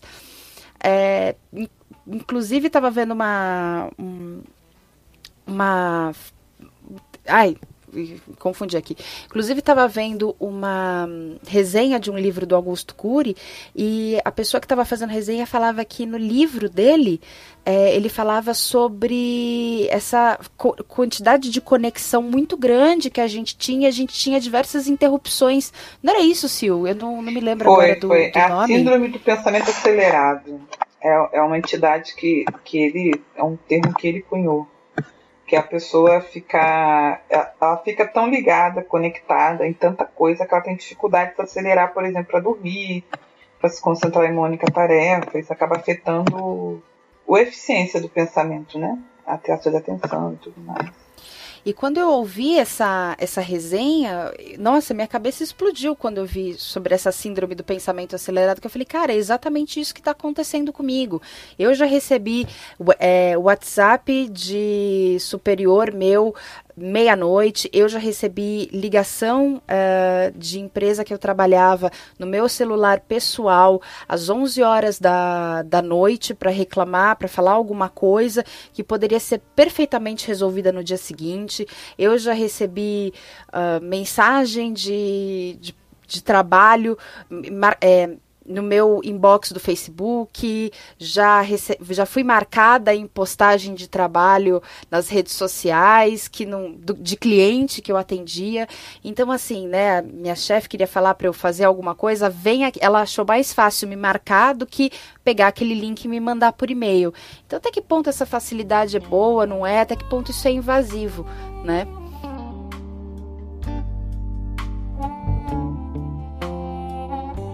O Leopoldo Teixeira fala agora sobre invasão de privacidade.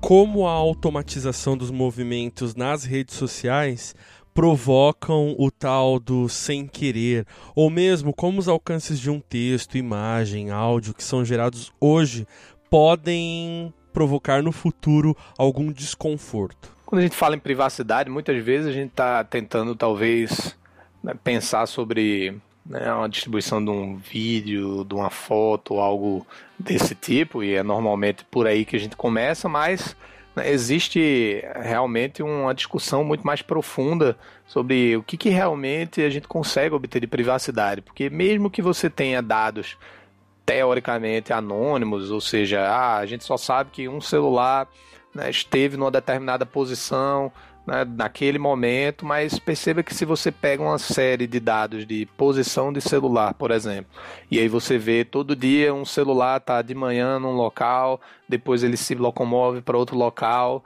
e aí de noite ele está de volta para aquele local original, então você já consegue estabelecer uma relação, né, de que opa, esse aqui é o local de onde essa pessoa mora e depois que ele sai de manhã, ele vai para o local de trabalho e aí você começa a fazer esse cruzamento de informações com o que, que local de trabalho é esse. Então a gente já reduziu o espaço né? Por mais que seja uma informação anônima, a gente consegue fazer o que se chama de de-anonimizar né, um conjunto de dados ainda que não tenha a informação de quem é. Você pode até nem saber, por exemplo, qual é a operadora, apenas que um celular esteve num determinado local e você consegue inferir esses padrões.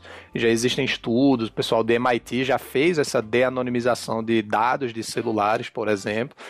Tem um caso famoso também de um conjunto de dados que Netflix né, disponibilizou e aí alguns pesquisadores conseguiram fazer a de-anonimização né, desses dados e aí linkando né, com, é, com é um problema muito mais crítico do que a gente imagina. Né, e a superfície é essa questão de fotos e vídeos e etc. Mas né, a privacidade, muitos argumentam que é um conceito já inexistente na medida que a gente lida com a escala maciça de dados que a gente trabalha hoje em dia. Ainda nesse sentido, ele fala sobre newsfeed, influência, um estudo relacionado ao contágio emocional que o Facebook nos provoca. Então, hoje em dia, pode até parecer um exagero, mas dada a maciça presença de Facebook no mundo inteiro, o, o algoritmo de newsfeed, né, a linha do tempo lá de Facebook, é basicamente a principal fonte de informação né, que a gente tem e talvez em maior escala que a gente já teve na humanidade. Certo? Então, basicamente, o newsfeed surge da necessidade que o Facebook tem para organizar os dados e informações. Então, antigamente, basicamente era uma rede social que você tinha que entrar e ir atrás dos perfis dos seus amigos e né, pesquisar o que, que tinha de novo lá e tal. Então, como é que a gente melhora essa experiência? E aí surgiu esse conceito do newsfeed. Então, na verdade, ele captura vários posts de amigos seus e aí vai calcular, digamos, de certa forma, os méritos né, daquele post de acordo com a, a um possível grau de importância que isso tem para você, certo? Então, obviamente, aí pessoas que você interage mais vão aparecer mais frequentemente no seu newsfeed, pessoas que têm gostos parecidos com o seu. Então, isso na verdade está sendo feito com cerca de milhares de posts que estão sendo calculados, né, e ranqueados de acordo com diversas métricas, né, de forma a você ter uma experiência que você chegue no final né? Quer dizer, você não vai chegar no final do newsfeed, mas você né, use aquilo ali, passa um certo tempo e não, realmente valeu a pena eu ter aberto o meu Facebook, certo? Então é basicamente um problema gigantesco aí de né, cálculos e matemática, certo? Mas né, o fim da, no fim das contas, é como é que a gente faz com que as pessoas passem mais tempo aqui no Facebook, que a gente, pessoas estejam interagindo mais aqui, de certa forma isso vai ajudar, inclusive, a calibrar esse próprio algoritmo, certo? Então ele vai estar né, também nesse trabalho de tentativa e erro, na medida que você é apresentado um post que você acaba não interagindo e é apresentado de novo, você acaba não interagindo, a tendência é que posts daquela pessoa ou daquela página passam a não aparecer mais no seu newsfeed, por exemplo.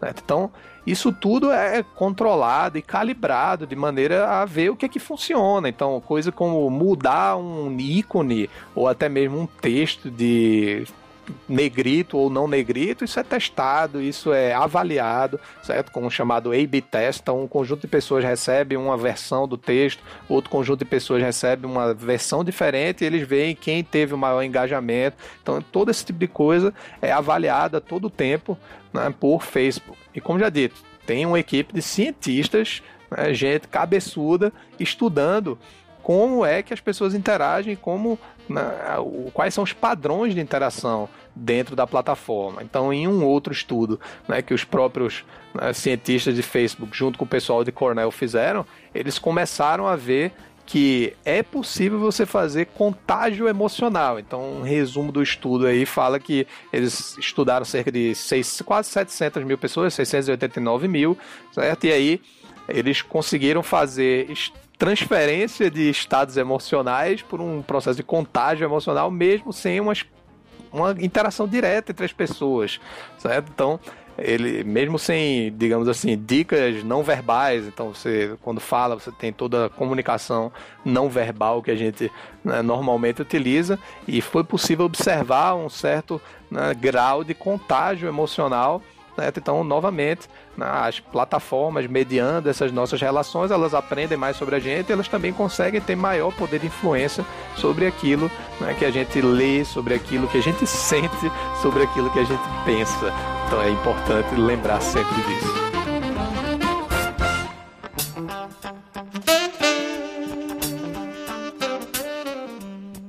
Você tá lá na Netflix e aí você assistiu um título qualquer ali e aí ele falou assim: olha, por que você assistiu isso? Você vai gostar disso, disso, disso e disso. E aí não tem nada a ver por muitas vezes, assim, né? É, é como se ele quisesse adivinhar um comportamento que você fala, não, mas eu assisti isso. É, sei lá, por, por outro motivo. É, nem é porque eu tão, gosto exatamente disso, é por conta do ator ou do roteiro, enfim. É, aí você puxa lá um, um, Spotify, né? Eu tenho lá minhas, minhas playlists, eu vou agrupando, eu, né? Todo organizado. Aí eu falo assim: ah, vou ouvir uma música aqui aleatória, quero saber o que tá acontecendo no, no sei lá, no país. Eu sei que isso é terrível, assim, mas eu me faço isso. Aí eu vou lá pra ouvir e tal.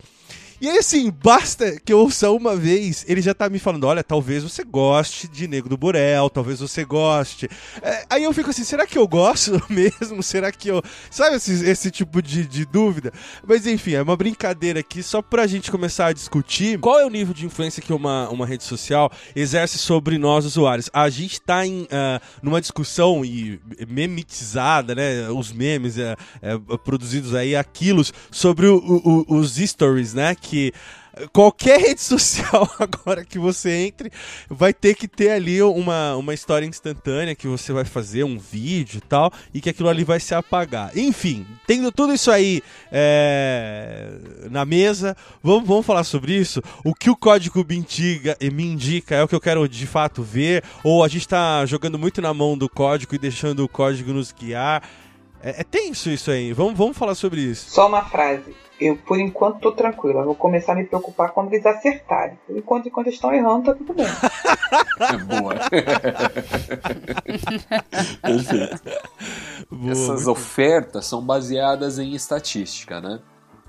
Então, como é que isso funciona? O, o computador ele vai aprender é, o comportamento médio de pessoas que têm um comportamento parecido com o seu, né? Então ele baseia a, a, o que ele te sugere, as sugestões, são baseadas em outras pessoas que têm um comportamento parecido com o seu dentro daquela rede. Então, por exemplo, no Netflix, a nota, a atribuição de, de estrelas lá que aparece numa determinada série, não é a mesma que vai aparecer para você e para mim.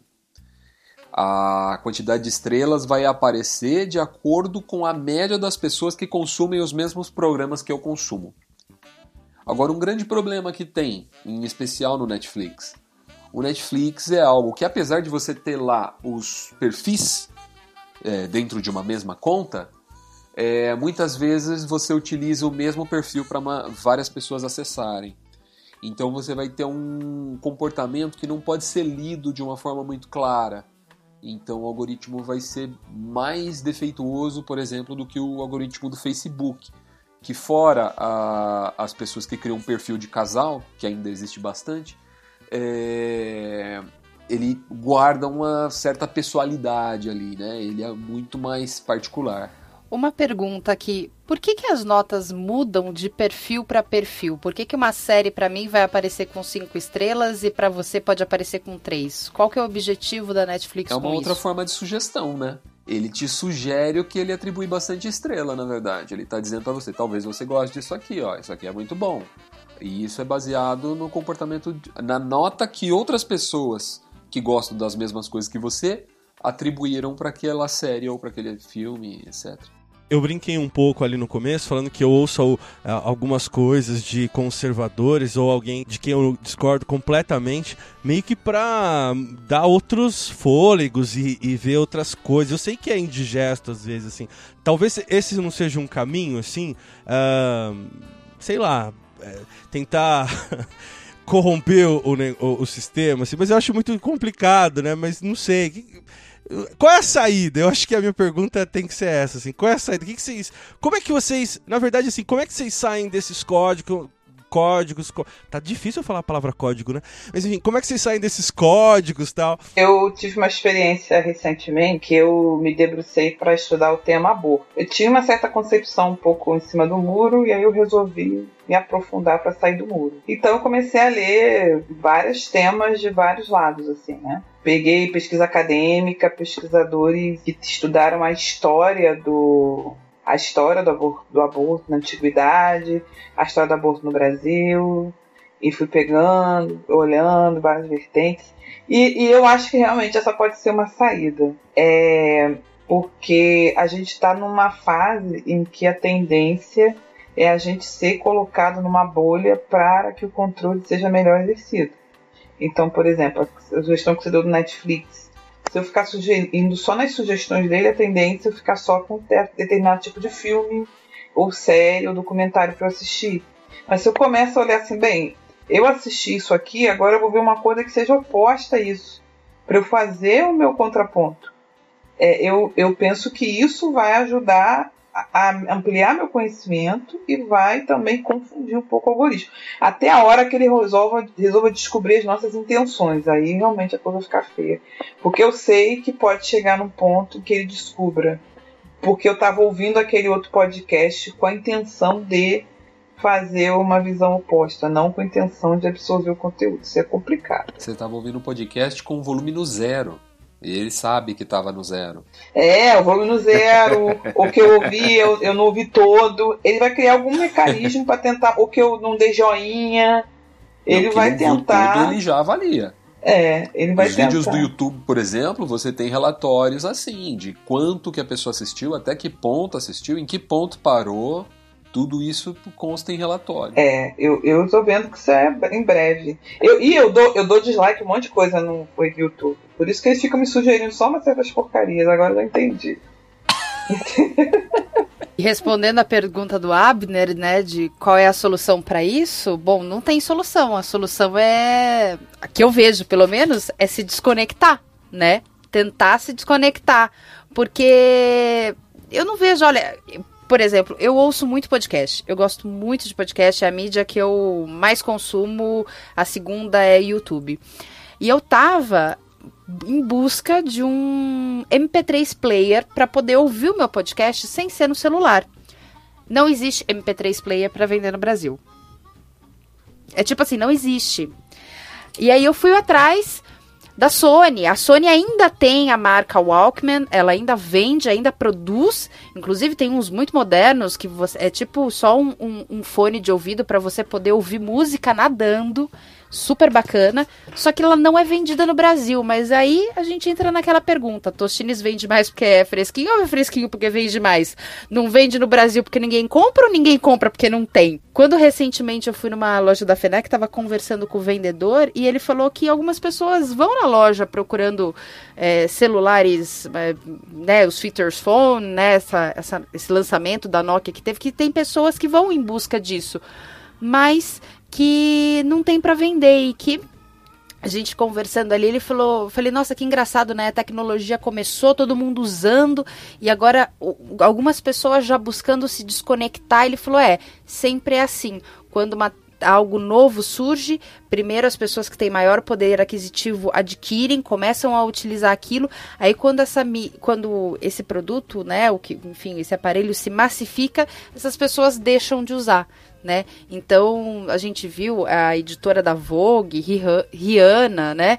Usando celulares é, que não se conectam à internet, o, né, GSM com, chip grande e tal, e por isso vai já mostra que já tem um grupo de pessoas voltando a isso. A minha, o que eu acho é que a solução é desconectar. Se você quer ter uma vida Aí não sei como concluir isso. Bom, mas se você quer não ter esses perigos, se desconecte, né? Porque tudo que você fizer pode ser usado contra você. Será que vai ser assim? Eu, duas coisas que eu percebo disso assim. Eu tenho muitas. Eu tenho uma reserva nas outras pessoas. Eu, eu não sou contra querer se desconectar, não. Algumas pessoas, quem puder, amém, torço por você. Mas eu, essas pessoas que aparecem na mídia, ah, a fulana super cantora tá sem tá sem smartphone. Cara, mas ela tem uma social media para cuidar da conta dela, o Facebook.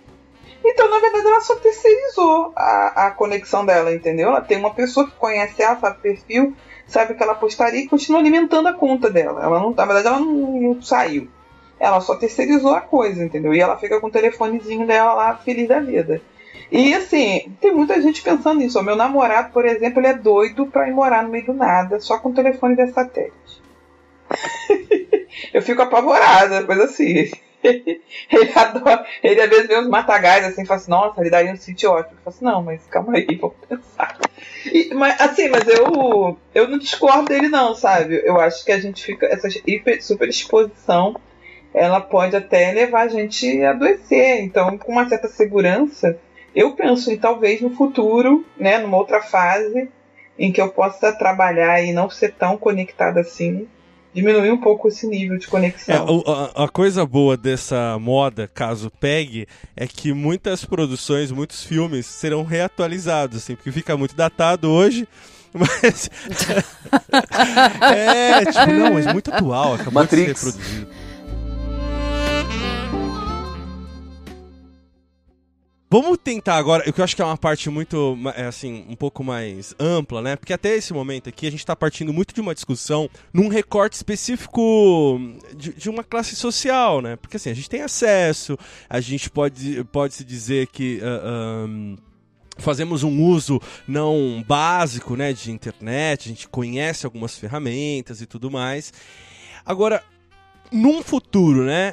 Vamos pensar esse abismo social que vai ser criado entre um usuário hard e um usuário médio. E eu vou dar, colocar uma coisa aqui que é muitas escolas hoje, né, tem campos da educação já trabalhando a questão da, do ensino de código uh, lá no ensino infantil, assim. É, por quê? Porque vamos ter cada vez mais muitos dados e talvez a gente não tenha mais ferramentas ou elas não sejam tão confiáveis hoje como um Google. Então precise, é, é, precise de pessoas né, uh, formadas ou que isso seja o café com leite assim da pessoa, sabe? Ela sabe programar, ela sabe filtrar, ela sabe, ela sabe é, criar uma conexão a partir, sei lá, de uma antena conectar. Sabe assim, alguma coisa que parece muito longe da gente hoje, mas que num futuro já está se desenhando, pelo menos nesse sentido de colocar é, a, o ensino de código já no, no, no, no ensino infantil. Então, o que eu quero que a gente comece a conversar aqui é sobre primeiro, esse abismo social que pode ser criado, né? É, essa é, colocação. Então, assim, eu sou nível hard de, de, de, tecnologias, de informação e tudo mais. E aquele cara que é o médio que ele vai assim. No, será assim? Ele tem que saber ou uh, ele não tá mais feliz não sabendo? Porque essa nossa discussão aqui. Talvez tá gerando em nós uma angústia, mas que talvez o cara que vai acordar 5 da manhã e nem tem esse smartphone, nem tá conectado assim, não tenha, né? Então, vamos colocar isso em perspectiva e discutir. Eu creio que no futuro, quem não souber código de programação, quem não souber programar, vai ser como uma pessoa analfabeta né? É, hoje em dia, o que poucas pessoas sabem que é ver o HTML de um site, ou mesmo programar um bot no Telegram, né? Pra, sei lá, um grupo de pessoas jogar um joguinho de lobo, né? Ah, não precisa jogar na minha cara também. né? Já é, já, é, já é uma facilidade. E assim, como a gente também já tá ultrapassado, né? Porque eu, por exemplo, tenho dificuldade imensa em algumas coisas. E eu falo, gente, né? Às vezes um adolescente ou alguém que tá mais conectado vê isso. E, e, e eu, e eu Mas acho. Tem gente a... apanhando do Google Drive esses dias aí. Fala, Jesus! É? Quem será? Revela. Eu não sabia nem mexer. né? O que, que é isso? Não sei. Mas, mas o. Mas que coisa, uma vez eu fui num, num evento de comunicação, é, foi um evento da. Um evento grande, até esqueci o nome da empresa que, que fez, mas foi alguns anos. Acho que o Jean Carlos, quem sabe, até, até tenha ido também. E foi um evento para profissionais de comunicação e de programação. Foi o Intercom. Foi o Intercom de 2013 2013 ou 2014. Foi num hotel de super grande aqui em São Paulo e tal. E que engraçado foi que eles deixaram duas redes abertas, né? Para você duas, redes de internet. Uma você se conectava automaticamente e a outra rede você tinha que colocar uma senha lá que estava no seu crachá, algo do tipo. E o evento estava rolando e no meio do evento uh, tinha um grupo de hackers ali, né? Do, de, fazendo tipo um hackathon, assim, um evento. E no meio do evento eles abriram. Falaram, ah, então, a gente deixou o, o evento aqui acontecendo. Evento para profissionais de comunicação e de tecnologia, né? Falando sobre as redes sociais, sobre, sobre informação, sobre, sobre, inclusive falando sobre Deep Web. E as pessoas conectaram na rede aberta e aí os, o pessoal abriu no, no telão, ó, tá vendo aqui? Quem se conectou na rede aberta tava vendo isso, tava vendo aquilo. E as pessoas na plateia começaram a ficar desesperadas, porque as suas informações estavam sendo passadas. Claro que eles não passaram nada muito pesado, mas assim, eles fizeram esse, esse experimento social para mostrar como aquelas pessoas estavam vulneráveis. E assim, não era usuário médio, não. Era usuário de, de alta, né? Usuário hard, né? É só. Se você pegar, por exemplo, é, os comerciais antigos, eu como publicitário, né? É, quando você pega aqueles comerciais antigos, é muito engraçado você ver a linguagem ingênua que eles têm. Né? É, que um determinado produto é o melhor, é o mais saboroso, né? que os médicos recomendam fumar Hollywood. Né? É uma linguagem assim muito ingênua, muito inocente. Né? Você fala, jamais que uma pessoa vai acreditar num argumento de venda desse. Que absurdo. Né? Mas não. Isso funcionava, vendia. As pessoas não estavam armadas para assistir esses comerciais e não serem convencidas por eles. Né? Com o tempo, o consumidor passou a ser um pouco mais. dominar um pouco mais a linguagem televisiva. Né? E hoje, um comercial para TV ele precisa ser entretenimento, ele precisa ser conteúdo interessante para gerar um movimento social, para daí conseguir vender um produto. Não adianta mais ele dizer que o produto é o mais gostoso, que o produto é o mais cheiroso, que é o que deixa a roupa mais macia. Esse argumento não vale mais.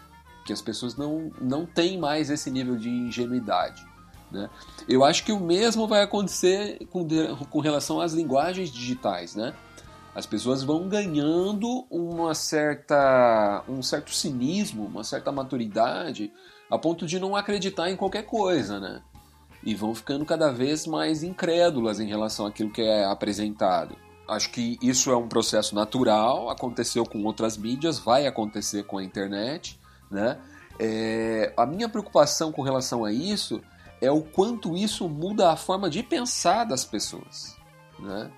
É, o quanto que isso interfere nelas e elas passam, elas deixam de ser seres íntegros se antigamente, quando, sei lá, quando eu era criança, a dificuldade era eu ser a mesma pessoa na minha escola e na igreja, ser o mesmo colega com os meus colegas de escola que eu era com os meus colegas da igreja, como é que isso passou a ser hoje, em que eu convivo em N círculos diferentes? Será que a pessoa que me conhece em um círculo, ela me identifica no outro? Porque eu adquiro um nível de, de, de versatilidade nessa linguagem digital em que eu me adequo a, a determinado círculo, entendeu? E eu passo a viver vários personagens, em que eu vou trabalhando eles de uma determinada forma, dependendo do lugar onde eu estou, no círculo que eu estou convivendo. Claro que isso já acontecia antes da internet, só que isso fica potencializado, entende? Isso fica cada vez mais assim forte e passa a fazer parte da nossa forma de ser, no fim das contas, né? é, você deixa de ser um indivíduo para ser muitos.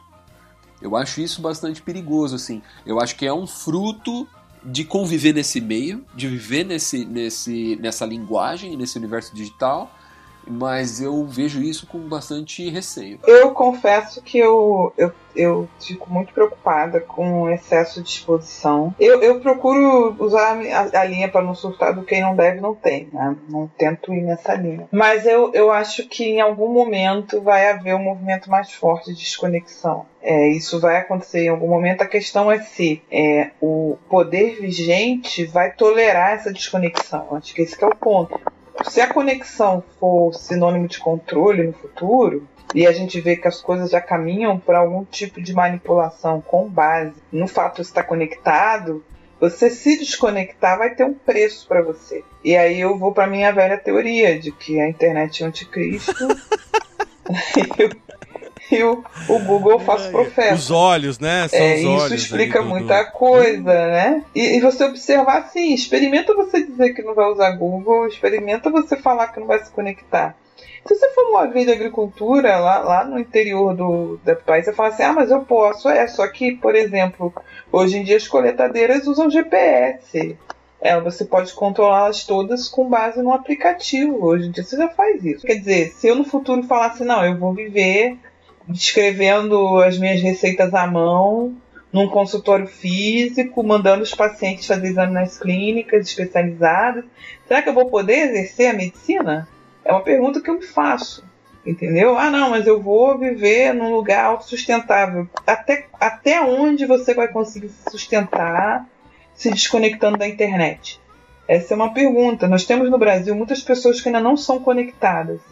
A gente tem isso. Mas a popularização dos smartphones providenciou condições para que boa parte da população brasileira se torne conectada à internet. Hoje em dia é muito fácil. Meu pai e minha mãe são conectados na internet. Eles não sabem usar, mas eles estão lá conectadinhos, entendeu? Eles não têm a expertise, por exemplo, de pegar o Google e sair procurando qualquer coisa. Mas eles já têm, quer dizer, estão ligados na rede, estão lá, o nome deles está lá, e agora? Essa é uma pergunta que eu me faço. E para dar o fechamento técnico dessa conversa, eu peço para o Leopoldo Teixeira então fazer uma espécie de análise final sobre a questão do algoritmo, né, tão importante aqui nessa nossa conversa. Então, de fato é importante a gente entender melhor como esses algoritmos funcionam. Eu não falo de detalhes técnicos, claramente, até porque às vezes nem o povo que está desenvolvendo algoritmo entende completamente como ele funciona, mas a gente precisa entender que existem é, a, efeitos do uso desses algoritmos, certo? E a grande, digamos assim, o grande apelo é que eles vão melhorar nossa vida, eles vão simplificar nossas escolhas, certo? Então eles vão recomendar bons filmes para a gente assistir em Netflix, ou vão recomendar boas leituras para a gente comprar em Amazon, certo? Mas a gente precisa entender que tudo isso é normalmente baseado em abstrações, certo? Então, o fato de eu dar uma avaliação de quatro, cinco estrelas de um filme no Netflix é diferente do você ter dado uma avaliação para o mesmo filme. Isso é perder, essa informação é perdida. Então a gente só sabe que eu dei quatro estrelas, você também deu quatro estrelas, então provavelmente a gente tem um gosto parecido. Resumindo e sendo bem, né, digamos, superficial. Mas é importante que né, a gente tenha essa ciência, até mesmo quando a gente estiver usando um, um, sistema como esse, a gente, pô, peraí, o que que né, ele está me recomendando e tudo mais, é, é, essa noção de abstração, que é central em computação, ela também é importante que a gente tenha pelo menos o um mínimo de consciência a respeito né, dos algoritmos com os quais a gente interage. E por fim, por que que essa conversa importa? Por que que essa discussão importa? Claro que é importante que a gente pelo menos tenha um, um conhecimento um pouco melhor sobre como esses algoritmos, essas plataformas funcionam um pouco mais para a gente, né, pelo menos, estar ciente de que a cada dia esses algoritmos e essas plataformas sabem mais sobre a gente. Então a gente não pode ficar alheio a como essas coisas funcionam. A gente tem que ter, no mínimo, a ciência, né, de você baixar a cabeça e dizer, não, eu estou na Matrix, né, eu sei que não é real, mas eu sei né, que eu gosto desse bife aqui, certo? Então, é, é se você não está entendendo num nível básico de como esses algoritmos funcionam, você acaba, na verdade, assim, você não é de fato um usuário, você está sendo um produto ali e né, de fato você é um produto sempre, você está fornecendo informação, mas você não entende né, o mínimo de como funciona, você acaba sendo realmente manipulado e utilizado por essas plataformas. Né? Então é importante a gente ter um pouco mais de conhecimento, e é claro que isso envolve também as pessoas que desenvolvem algoritmos estarem dispostas a explicar de uma maneira intuitiva e de uma maneira que outras pessoas também compreendam, claro, mas você pode também né, começar a entender coisas como lógica básica.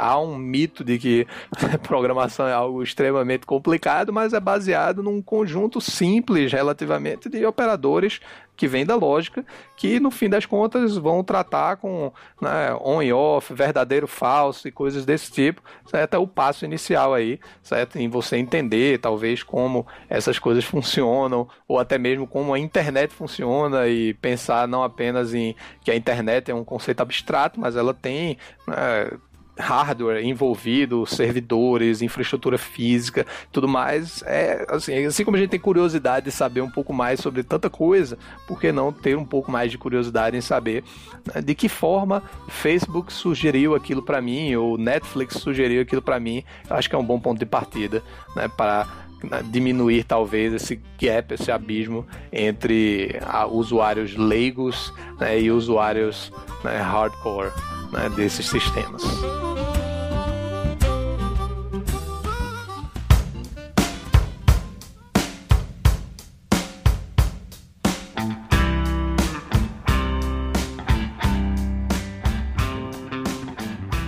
contextualizar essa nossa conversa. Nós produzimos essa pauta a, é, conversando num grupo privado do Telegram é, construindo ao mesmo tempo, é, trocando mensagens de áudio, escrevendo, é, construindo uma pauta é, no Google Drive.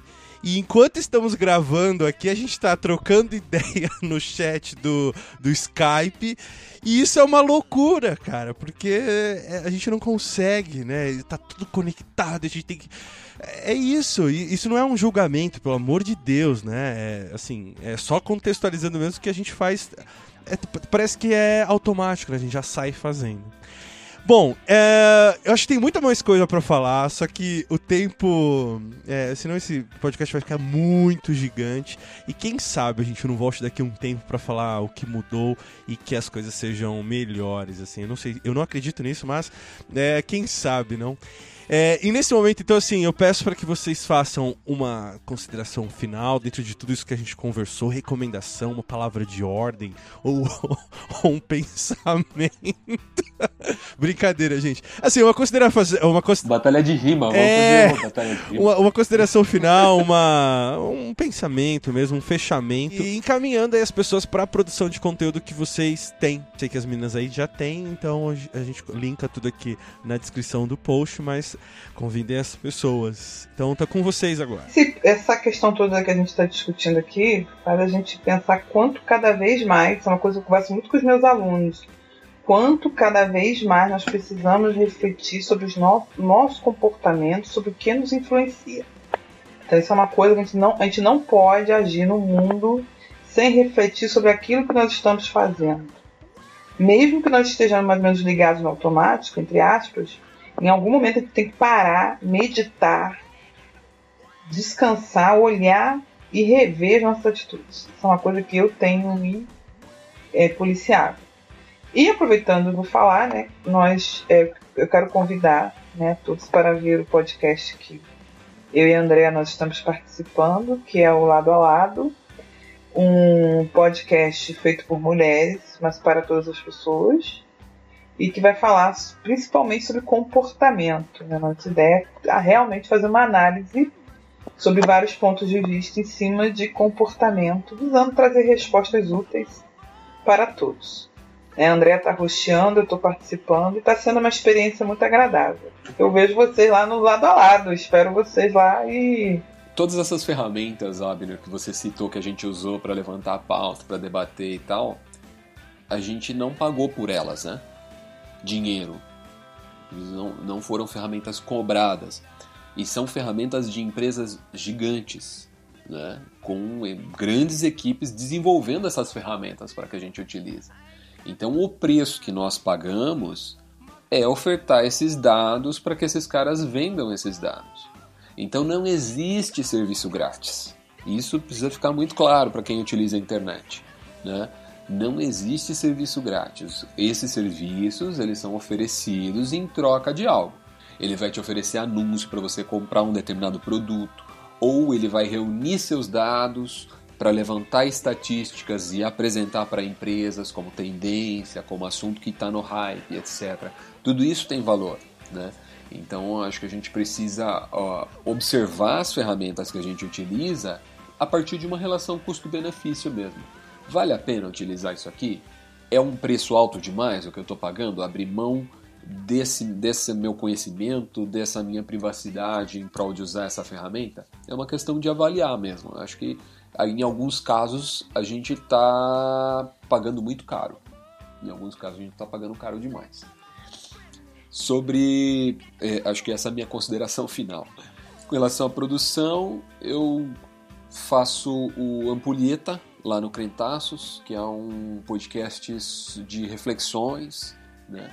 É, ele sa tem saído mensalmente, por enquanto, né? uma espécie de devocional. Além disso, eu tenho o meu livro publicado, Iona, o Último Malak, lá no, no Kindle, para Kindle, né? na Amazon.com. É um livro de ficção científica. Tenho também minha página de humor no Facebook, que chama Parábolas Parabólicas, é uma página de quadrinhos, brinca um pouco com estereótipos, com figuras, né? Na intenção mesmo de fazer uma espécie de parábola em cima da, de, de estereótipos, né? Da, das figuras e da, das ideias que nós temos acerca de evangelho, da igreja, do que é ser cristão e etc. E é isso. Bom, eu acho que o que eu posso deixar de conclusão é pesquise é, te, te, as fontes das informações que você está vendo. Então, se você viu uma matéria, né, alguma coisa, precise o site, veja sempre os dois lados, porque a gente está vendo que o menino de jornalismo está morrendo, né? Então, até os sites né, de que antes a gente tinha como super confiáveis, hoje são peronomútil, né? Quantos links em globo.com a gente vê com erro de português, assim, erros básicos de digitação, né? Então, pesquise as fontes, né? E uma provocação que eu queria deixar aqui para vocês é: será que no futuro as pessoas vão começar a ter ambientes da casa seguros sem conexão, né? Será que no futuro você vai, sei lá, no seu quarto não vai entrar smartphone? Você para que você tenha a privacidade naquele, naquele quarto ou em outro cômodo da casa, como será que isso vai acontecer no futuro? E como não podia deixar de ser, o Léo encerra esse papo deixando uma recomendação para nós. Uma leitura que eu estou concluindo, inclusive, no momento, e que eu recomendo bastante, se você tiver a possibilidade, claro, de ler né, no, no original em inglês, acho que ainda não foi traduzido, pelo que eu pesquisei aqui, é o livro Weapons of Math Destruction, da Kate O'Neill, e ela lista vários é, cenários em que nós já somos né, afetados por algoritmos em nossas vidas, principalmente nos Estados Unidos, e então para decidir né, qual é a universidade que a gente vai conseguir ir, para conseguir empréstimos e até mesmo para decidir scores de possibilidade de você ser criminoso ou não e tudo mais, tudo isso né, já terceirizado para algoritmos e aí ela vai fazendo uma análise um pouco mais crítica, favorecendo talvez aí o contraponto né, desses algoritmos de né, como é que esses é, esses sistemas e esses algoritmos podem funcionar como aí de armas de destruição matemática, né, de Math Destruction, é um livro que foi bem popular no ano passado. Ela já trabalhou, na verdade, como professora de matemática, já trabalhou em Wall Street desenvolvendo algoritmos que lidam com modelos matemáticos pesados aí com finanças e fazendo trading de ações. Então isso é de fato algo que você pode né, se aprofundar um pouco mais. É um livro que você vai ficar talvez meio assustado e, e preocupado, mas não dá pra gente ignorar né, o fato de que nós já vivemos nessa era do algoritmo. Galera, só me resta aqui agradecer mesmo ao carinho de vocês terem gravado esse contraponto. Espero contar com vocês em outras oportunidades. E por isso, obrigado.